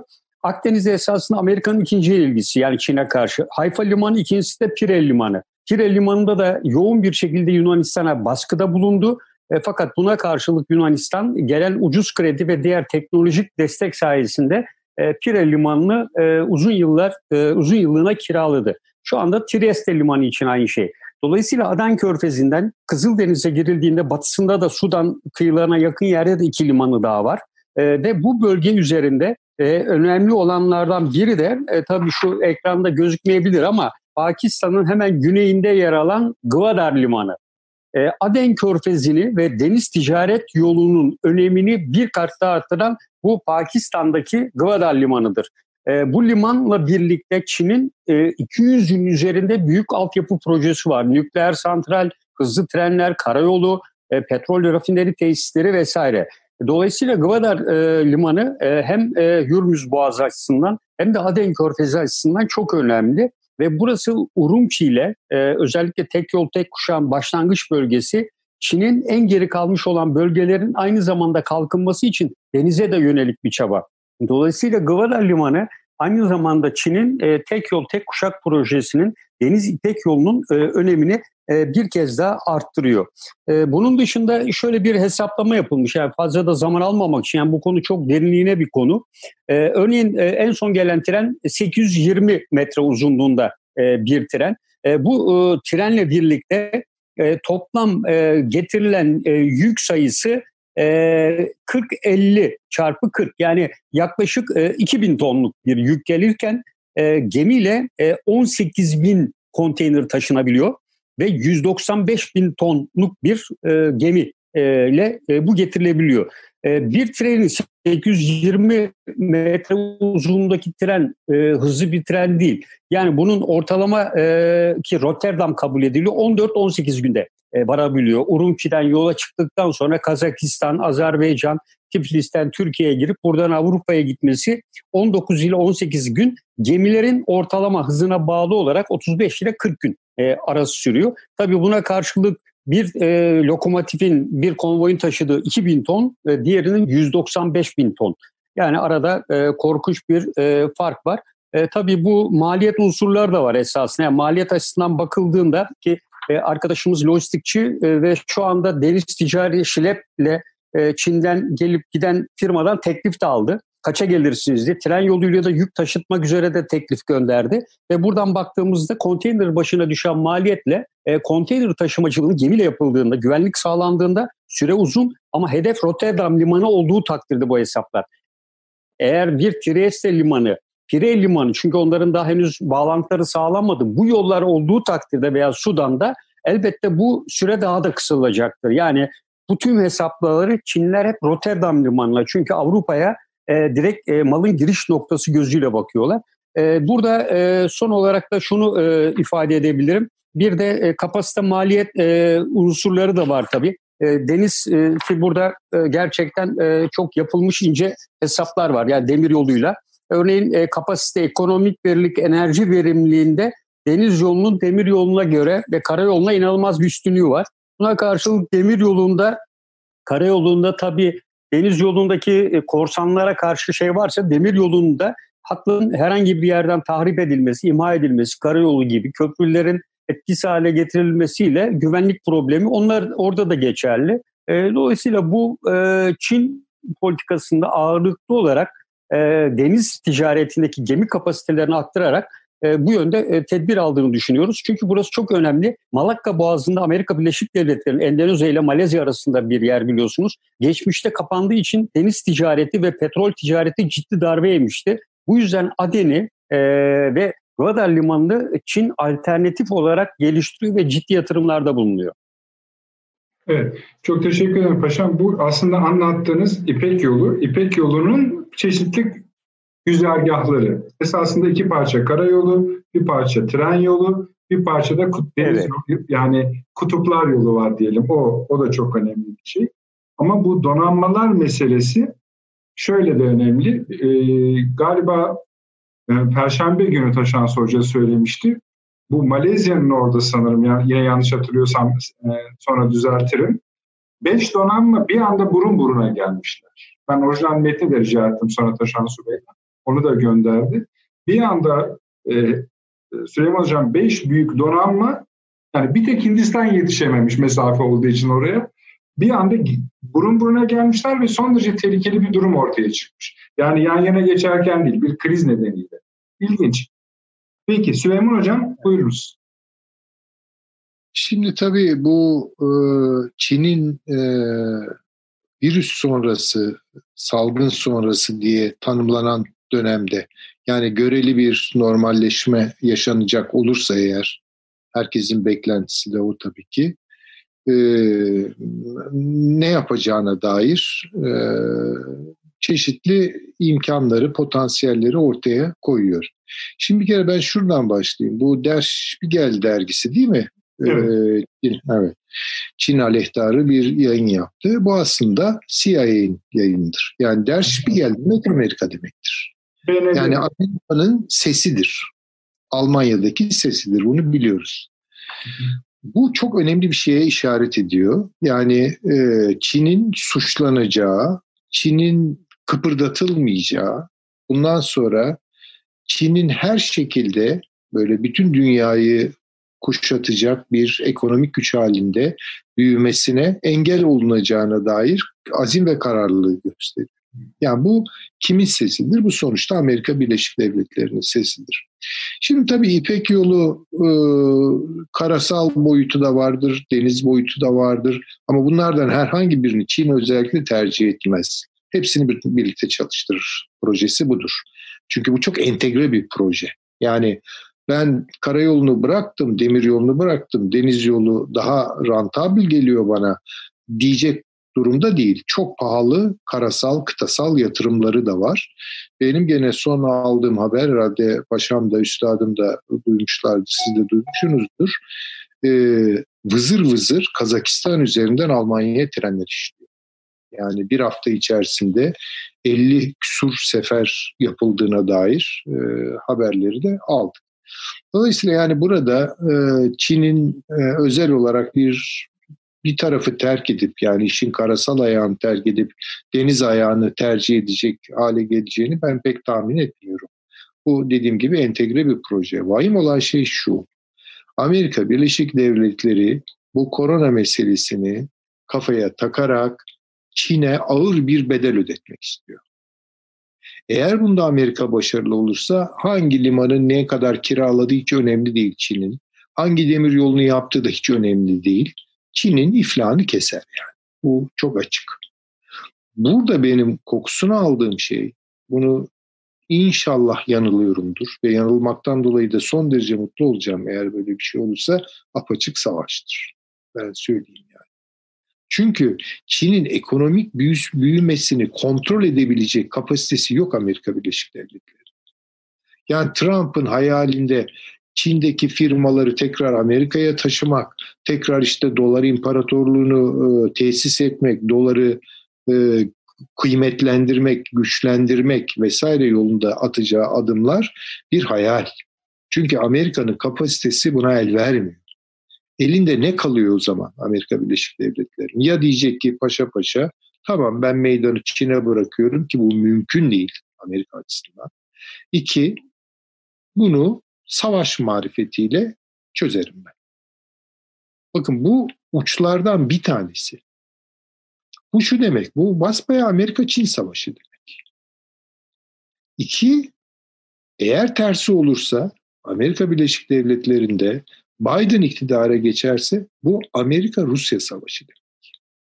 Bunu bir kere görelim. İki uçlu savaş ihtimali dünyanın üzerinde dolaşıyor. Ve Amerika'nın başka bir çıkış yolu yok. Yani böyle savaş dışı yöntemlerle, barışçıl yöntemlerle işte ekonomik e, ticaret savaşlarını kazanarak e, tekrar ekonomiyi kontrol hale haline kontrol eder hale gelmesi filan mevzu bahis değil. Bu çok daha büyük bir mesele. Ha, çünkü Çin'i tutamayacaklar. Bu çok açık işte Paşam da işin deniz boyutunu anlattı. Karasal, kıtasal boyutları da var. Çin muazzam bir e, şey yapıyor. Yani önlenemez bir yükseliş içerisinde. Bunu da devam ettirecek. En az bırakırsanız belki bir asır devam ettirecek. Belki 70 yıl devam ettirecek. Sonrasını bilmiyoruz. Ama bu şu demek dünyanın kontrolü Çin'e geçecek. Şimdi bir başka açıdan bakalım. Çin'e geçmeyecek esasında. o da ayrı bir mesele. Çin'i e, idare eden, sevk ve idare eden ve yapılandıran bir akla geçecek.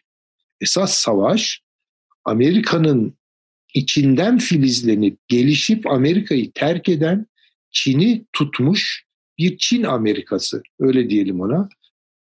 Çin Amerikası ile otantik olarak Amerika arasında. Meselenin bir de bu boyutu var. Bu işte o Dünya Sağlık Teşkilatı, Birleşmiş Milletler, işte Paris Anlaşması, e, Roma Anlaşması birçok meselenin e, odağında Amerika'nın bir manada iç hesaplaşması gibi bir şey. Şimdi burada kim kazanacak? Bakın artık Çin'i Çin'den ibaret görmek büyük bir saflıktır. Çin bir tekno devlet haline geliyor.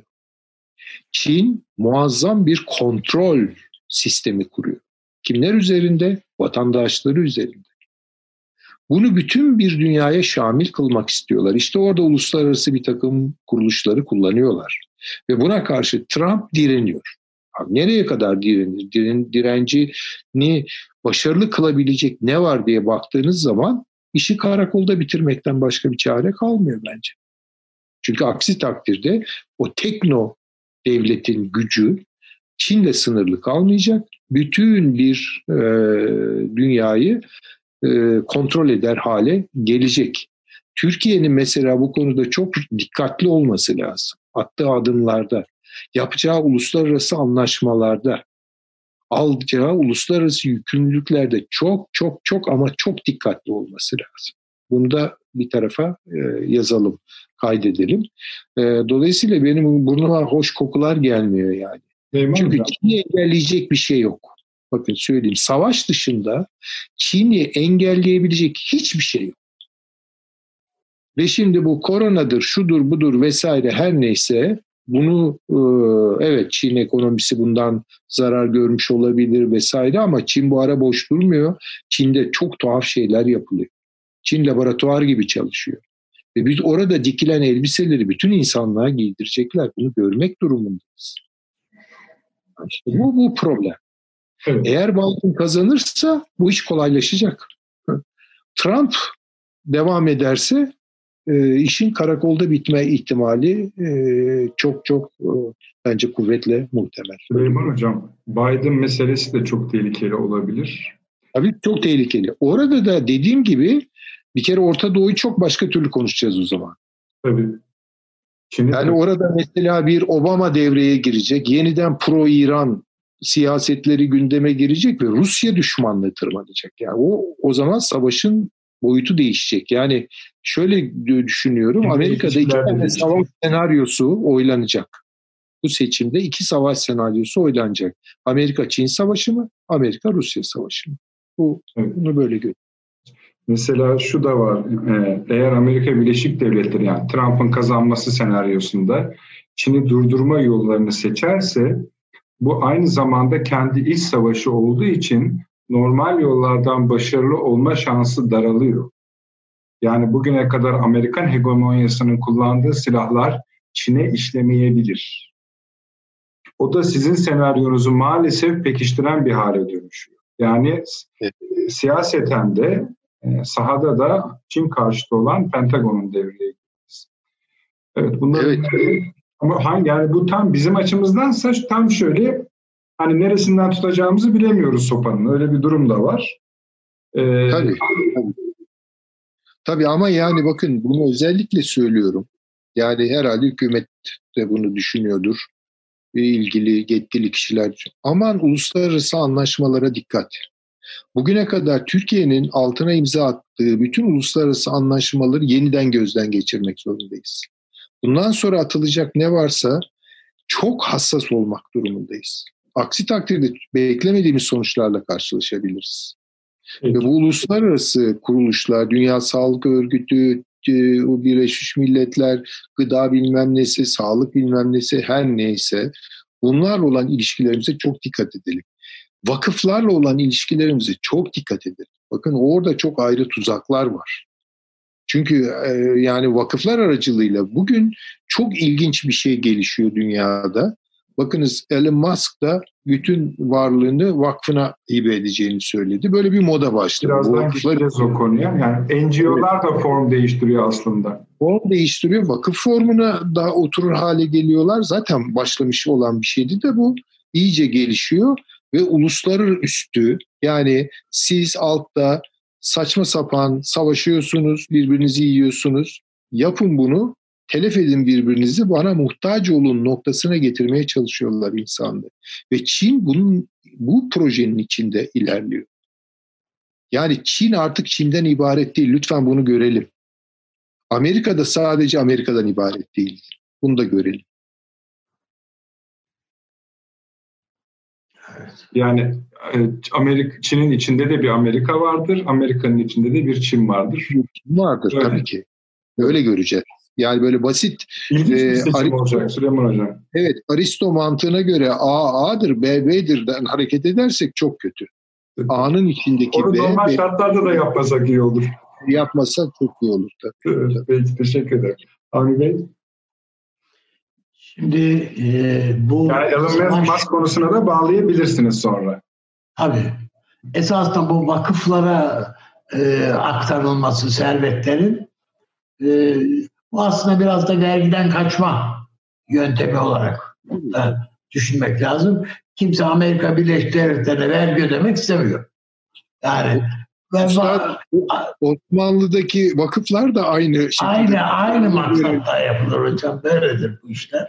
Yani vakfa aktardık biz servetimizi dediğiniz anda vakıftan vergiden kurtuluyorsunuz.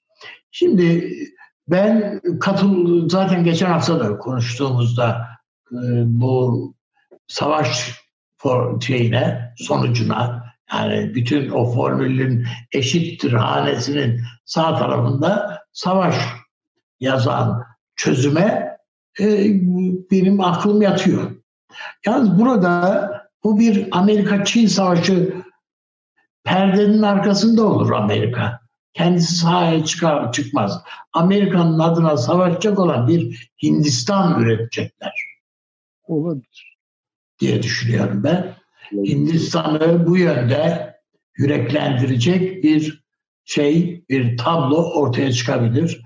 Dün, dün bugün nasıl Çin'i yamyam haline getirdiyse Amerika, Çin'e de, e, Hindistan'a da benzer vaatler e, üretimlerin bazı e, üretimlerin çok büyük istihdam potansiyeli de de, de kapı açabilecek üretim alanlarının Hindistan'a kaydırılabileceği vaadinde bulunabilir. Aynı düşük maliyet, insan gücü filan bakımından da Hindistan da buna bu, bu teze evet diyebilir. Ama nihayetinde şu var. Çin eski o efendim afyonlanmış Çin olmaktan çıktı. Yani artık o perdeyi yırttı Çin. Ee, bu ileri teknoloji dediğimiz şey o artık e, işte bilgi, sadece cep telefonundan ibaret değil yani. Birçok şey demek. Yani Çin'deki e, birikim, bilgi birikimi. Bu Amerika'da esas Amerika'nın esas problemi bu. Yani o yarışta da Amerika Çin'e karşı kaybettiği gibi. görünüyor. Bütün e, şimdi e, Harvard dahil, Amerika'nın büyük MIT filan hepsi Çinli öğrenci kabul etmiyorlar. Yok yani. Yani öğrendiniz gittiniz ülkelerinize, ülkenize. E, gittiniz orada işte neyse onların hepsi e, orada patlak verdi. Yani ne kadar o e, Huawei'in filan geliştirdiği şeyler varsa iletişim teknolojisi bu küçümsenecek bir şey değil. Yani sadece o e, sadece cep telefonundan ibaret değil o teknoloji. Yani her şeyi alt üst edecek olan e, bir tablo ve bu Tesla'nın sahibinin söylediği artık dil öğrenmenize gerek yok yani. Biz zaten beş seneye kadar size herkesi istediği dili konuşturacağız diyor adam. Yani beyninize şuraya buraya neresiyse efendim e, bir çip yerleştireceğiz. Ne istiyorsanız o programı indirmeniz kafi dedim. Yani söyleşisindeki cümleler bunlar. O programı indirirseniz mesele yok. E bu tabii sadece dil öğrenimi açısından bir program indirmeden ibaret değildir o çipin e, işlevi. Başka şeyler içinde o çipler indir, çipler takılabilir, indirilebilir bir şeyler, bir takım bilgiler, birikimler falan. Bütün bunlara bakıldığında e, bana göre bir tehlikeli yani e, cyber mi diyelim artık ona insan tipi. Yani bu, bu da bir tür işte zombi gibi bir şey yani. E, bu, buna doğru götürüyorlar. Düşünmeyen, etmeyen, her tarafı her açıdan kontrol edilebilen e, ve e, ne öğretile, ne öğretilecekse planlanabilen ve öğrenmesi, bilgisi onunla e, sınırlanan, çerçevelenen ve emredileni, söyleneni, isteneni yapmak durumunda bırakılan bir insan kitlesi. Bunu Parazit bir... baktı üstadım.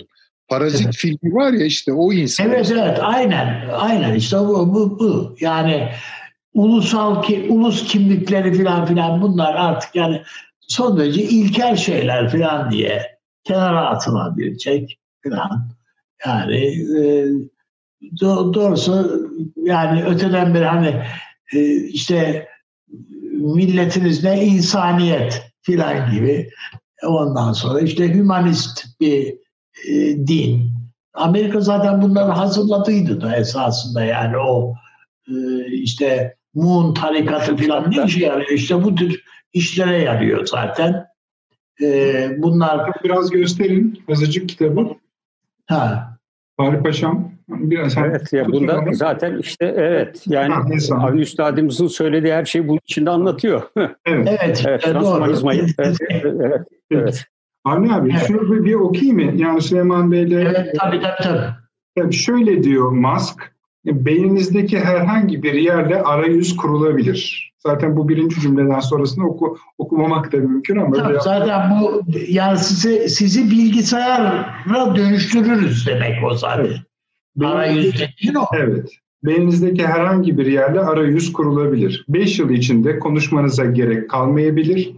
Duygusal nedenlerle bunu hala yapabiliriz. Ancak bu cihazlarla çok hızlı ve daha hassas bir şekilde iletişim kurabilirsiniz. Dile ne olacağından emin değilim. Böyle bir durumda Matrix gibi bir şey olurdu. Farklı bir dilde mi konuşmak istiyorsanız sorun değil. Sadece programı indirmeniz gerekir. Evet, buyurunuz Ali Tamamlarsanız. Yani senin okuduğunda tabii da, tablo daha karamsar olmamızı gerektiren, yani insan olmaktan bizi çıkaracak farklı bir şey. Yani biyolojik manada yine insan denilebilir tabiatıyla ortaya çıkacak olan canlı. Yani yine duygusal olarak konuşmak isterseniz konuşun diyor yani. Evet. Yani, evet tabii. Peki. Hatta birbirinizle konuşmanızda bile şey değil yani doğrudan doğruya demek ki o çipler arasında bir Aynen öyle. Yani adil ağzınızı kullanmanıza yani gerek yok. Şeyleri söylemenize gerek yok. O ona yani kendiliğinden siz ne düşünüyorsanız ona iletir zaten. Yani bir şey çıkabilir. Ben bunu esas önümüzdeki tehlikeyi yani tamam bir savaş çıkacaktır. Ben kaçınılmaz görüyorum hatta. Yani ertelenmiş bir savaş şeyini bugüne kadar e, şu ya da bu gerekçeyle salladık geldik. Bu virüs hepsini patlattı. Önümüze şimdi aciliyet olarak yani işte bir iltihap yarılmış gibi önümüze akmaya başladı. Peki abi. Ve bunların tamamıyla yüzleşmek durumundayız. Teşekkür ederim. Paşam bu konuda ne demek istersiniz? Evet, Kitabı da Hatta- bir- Yani bu kitabı e, ben esasında yani üniversitede stratejik öngörü adı altında bu dönem bir ders verdim bir önceki dönemde. Ve burada da e, bu konuda yapılan çalışmalardan bahsettik. E, şimdi ilginçtir yine bunu bir programda bahsetmiştim ama Amerika'da birçok üniversitede özellikle bu konuda yapılan çalışmaların insan yaşantısında ve toplumda yol açacağı olumsuz etkilere karşı e, bir takım tedbirler al- alan bir takım yapılanmalar da oluşmaya başladı. Yani bu e, çok ciddi bir şey. E, ancak savaş konusunda özellikle bu Ray Kurzweil tamamen ölümsüzlük üzerine çalışan bir adam. Transhumanizma yani dini tamamen öteleyen. Evet, evet, evet. Evet, öyle.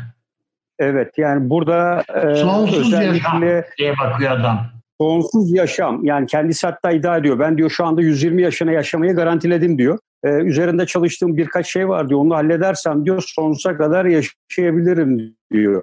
Yani ikinci Edison olarak adlandırıyor Amerikalılar kendisini.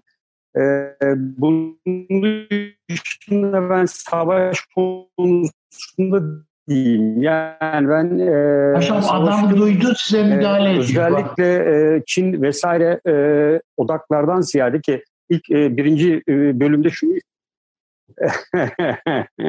Valla edebilir yani e, günlük koşuyormuş yürüyormuş yani e, ve Evet. e, doğrudan doğruya Çin merkezli veya Rusya merkezli olmaktan ziyade e, Afrika odaklı olacağını düşünüyorum. Yani e, çünkü e, Afrika konusunda e, Çin'in ve Amerika Birleşik Devletleri'nin menfaatleri giderek e, bu noktada zıtlaşıyor. E, bu safhada hiçbir ülke kendi kendini e, yok edecek bir şeye e, neden olmaz. Yani farklı bir e, coğrafya üzerinde e, ve yeniden kolonileştirmek üzere e, çatışmayı göze alırlar diye düşünüyorum. Peki, peki. Çok teşekkür ederim paşam. Süleyman Hocam buyurunuz. Ee, estağfurullah. Yani ben de tabii Amerika-Çin savaşı deyince Amerika'nın nükleer silahları Pekin'i vuracak, Pekin'inkiler Washington için böyle bir şey olmaz zaten. Bu artık İkinci Dünya Savaşı sırasında da yani paşama tamamen katılıyorum. Ee, terk edilmiş bir şey yani. Bu götürülebilir bir şey değil. Ya iki tarafa da yaramayacak bir savaşın galibi olur mu? Elbette olmaz. Ama bunu bence çok daha Çin-Amerikan savaşı olarak değerlendirebileceğimiz bir takım savaşlara taşıyacaklar ve büyük çaplı savaşlar olacak onlar. Burada ben paşama tamamen katılıyorum. Amerika-Rusya savaşı da böyle. Yani alıp füzeyi e, New York'a gönderecek öteki o bilmem Moskova'yı vuracak falan bu yani bu inanılmaz bir şey yani. O zaman Elon zaten Musk konusunda ne diyeceksiniz Süleyman Hocam? Efendim? Elon Musk Nasıl? konusu. Elon Musk konusu. Yani Çin'i anlamak için Elon Musk'ı anlamak lazım. Çin'de olup bitenleri anlamak için Elon Musk'ı anlamamız lazım. Buyurunuz. Yani bunun muhasebesini yapamıyor insanlar. Yapacak durumda değil. Bakın devletler buna alet oluyorlar. Bunu görüyorum ben. Birçok devlet alet oluyor. Yani insanın teknoloji marifetiyle daha fazla kontrol edildiği evet sonuçta güvenlik sağlar. Belki sağlık e, konularında onu destekler. E, sonsuz mu yaşatır, 300 sene mi yaşatır onu bilmiyorum ama özgürlükler gider duyuşlar gider, duygular kaybolur. Yani Hocam insan zaten sonsuz yaşam öyle bedava verilmez yani. Verilmez tabii ki. Yani ancak çok kontrol edebildiğiniz insanlara bunu verirler. Yani, evet. Bunu da. Ha, o büyük hesapları gündeme getiriyor. Hani burada bir de Allah'ın bir hesabı var herhalde yani. O biraz düşünmemiz lazım. Ama söylemek istediğim şey bu. Transhümanizm çağı. Bakınız bu belki ayrı bir programda daha uzun konuşabileceğimiz bir şey ama bu evrenselcilik fikri Hani vatanım, e, ruh zemin, zemin, nevim, beşer evet. diyen o Fikret bizde değil mi? Bu fikriyatın bugün geldiği en yoz aşamadır. Tekno evrenselcilik dediğim bir şey ve yeni bir habitus kurmak istiyor bize. Çok tuhaf bir habitus. Sözüm ona biz orada doğayla daha barışık olacağız ama doğa insanın üzerinde olacak. Böyle bir şey olabilir mi? Bütün o e, çevreci programların e, şeylerine bakalım, metinlerine bakalım ki ben onlara bakmaya çalıştım. Hep insanı aşağılayıp doğayı değerlendiren, kıymetlendiren bir bakış. Hocam işte bu yani, Obama'ya tam birebir uyuyor, oturuyor yani. Ya bunlar yani burada o Greta sendromunda gördüğümüz bir şey. Evet. Yani insanların bir büyük bir kısmını telef etmek istiyorlar, yok etmek istiyorlar. Bu konuda kararlılar. Yani neo malthusian bir takım şeyler var bu işin içerisinde. Hesaplar var. İkincisi çok daha fazla kontrol edilen, üstelik robotların kontrolüne sokulmuş bir insan. E ne anladık biz bunlardan? Mahremiyeti sıfırın altında bir insan. Ne anladık biz bundan? E beni güvenlikle donatacakmış. Peki beni sağlık açısından ihya edecekmiş. Peki o zaman lütfen bunu insanlığa soralım. Büyük bir oylama yapalım. Ya insanlar özgürlüklerini mi istiyorlar? Güvenliklerini mi istiyorlar? Hangisini daha fazla istiyorlar? Eğer büyük bir çoğunluk ya da kim buna evet diyorsa tamam öyle bir dünyada yaşasın. Ama özgür yaşamak isteyenlere de bir alan açılsın bu dünyada. Tamam o zaman iki tane dünya olsun. Hayır öyle bir şey değil. Bütün bunları farzmış gibi haşa Allah'ın farzıymış gibi anlatıyorlar. Yani facia da bu. E şimdi ya buna karşı kim alternatif bir habitus kurabilecek? Kavga bir habitus kavgası artık bugün dünyada. Bunu kim planlayacak? Kim bunun tasarımını yapacak? Burada devletlere ve uluslara iş düşüyor. Ama benim gördüğüm bugüne kadar devletlerin attığı adımlar çok kötü. Hemen teşne oluyorlar. Hemen rolü alıyorlar. Ne diyorlar? İşte teknoloji ne güzel işte. Yani. Zannediyorlar ki o kontrol mekanizmaları devletlere kalacak. Devletlere bırakırlar mı o kontrol mekanizmalarını? Onları da kontrol eden bir yere taşıyacaklar tabii. Ya bulut sistemi üzerinde bir şeye taşıyacaklar ya işte uluslararası bir takım yapıların kontrolüne sokacaklar.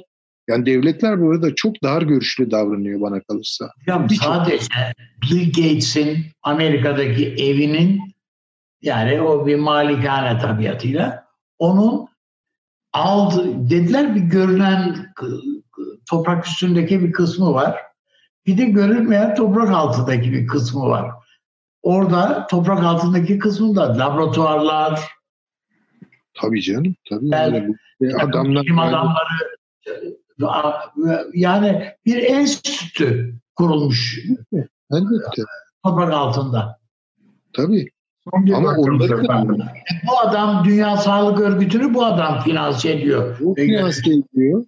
Bu, bu bundan yarışmanın şeyi var mı, imkanı var mı? hareketleri bunlar e, finanse ediyor. Evet. İlaç sektörünü bunlar finanse ediyor. İşte diyorum ya yani güvenlik ve tıp açısından, sağlık açısından insanlığa sundukları şeyin karşılığında insanlıktan neleri götürecekler işte bunun muhasebesini yapamıyor. Dedi ya onu bedavaya vermezler dedi ya Avni Bey. Yani onun karşılığı para olmaz ruhunuzu kaybedersiniz. Bir daha da hiçbir zaman derece ruhsuz yani ruhsuz. Evet. Garanti hüküm sürdüğü yerde ruh aramayın zaten. Ruh hep marjinal gösterir kendini yani. Evet. Özgürlük alanında gösterir yani. Süleyman Hocam çok teşekkür ediyorum. Avni Bey çok evet. teşekkür ediyorum. Sevgili Paşam eksik olmayınız çok teşekkür ediyorum. Efendim herhalde e, sadece bölgemizde kalmadık. Bayağı bir dünya turu yaptık. Çok konuşulacak konu var. Özellikle sadece son 3-4 dakikada konuştuklarımızdan bile emin olunuz seri programlar, dizi programlar çıkar. E, ve bu haklıcı yani bu hakkı da verilmesi gereken konular bunlar. İnşallah onlara da zamanımız yetişir diye diliyoruz. Size iyi geceler diliyoruz efendim. Şimdi sosyal medyadan gelen mesajlarınıza da bakacağız. Tekrardan iyi geceler efendim.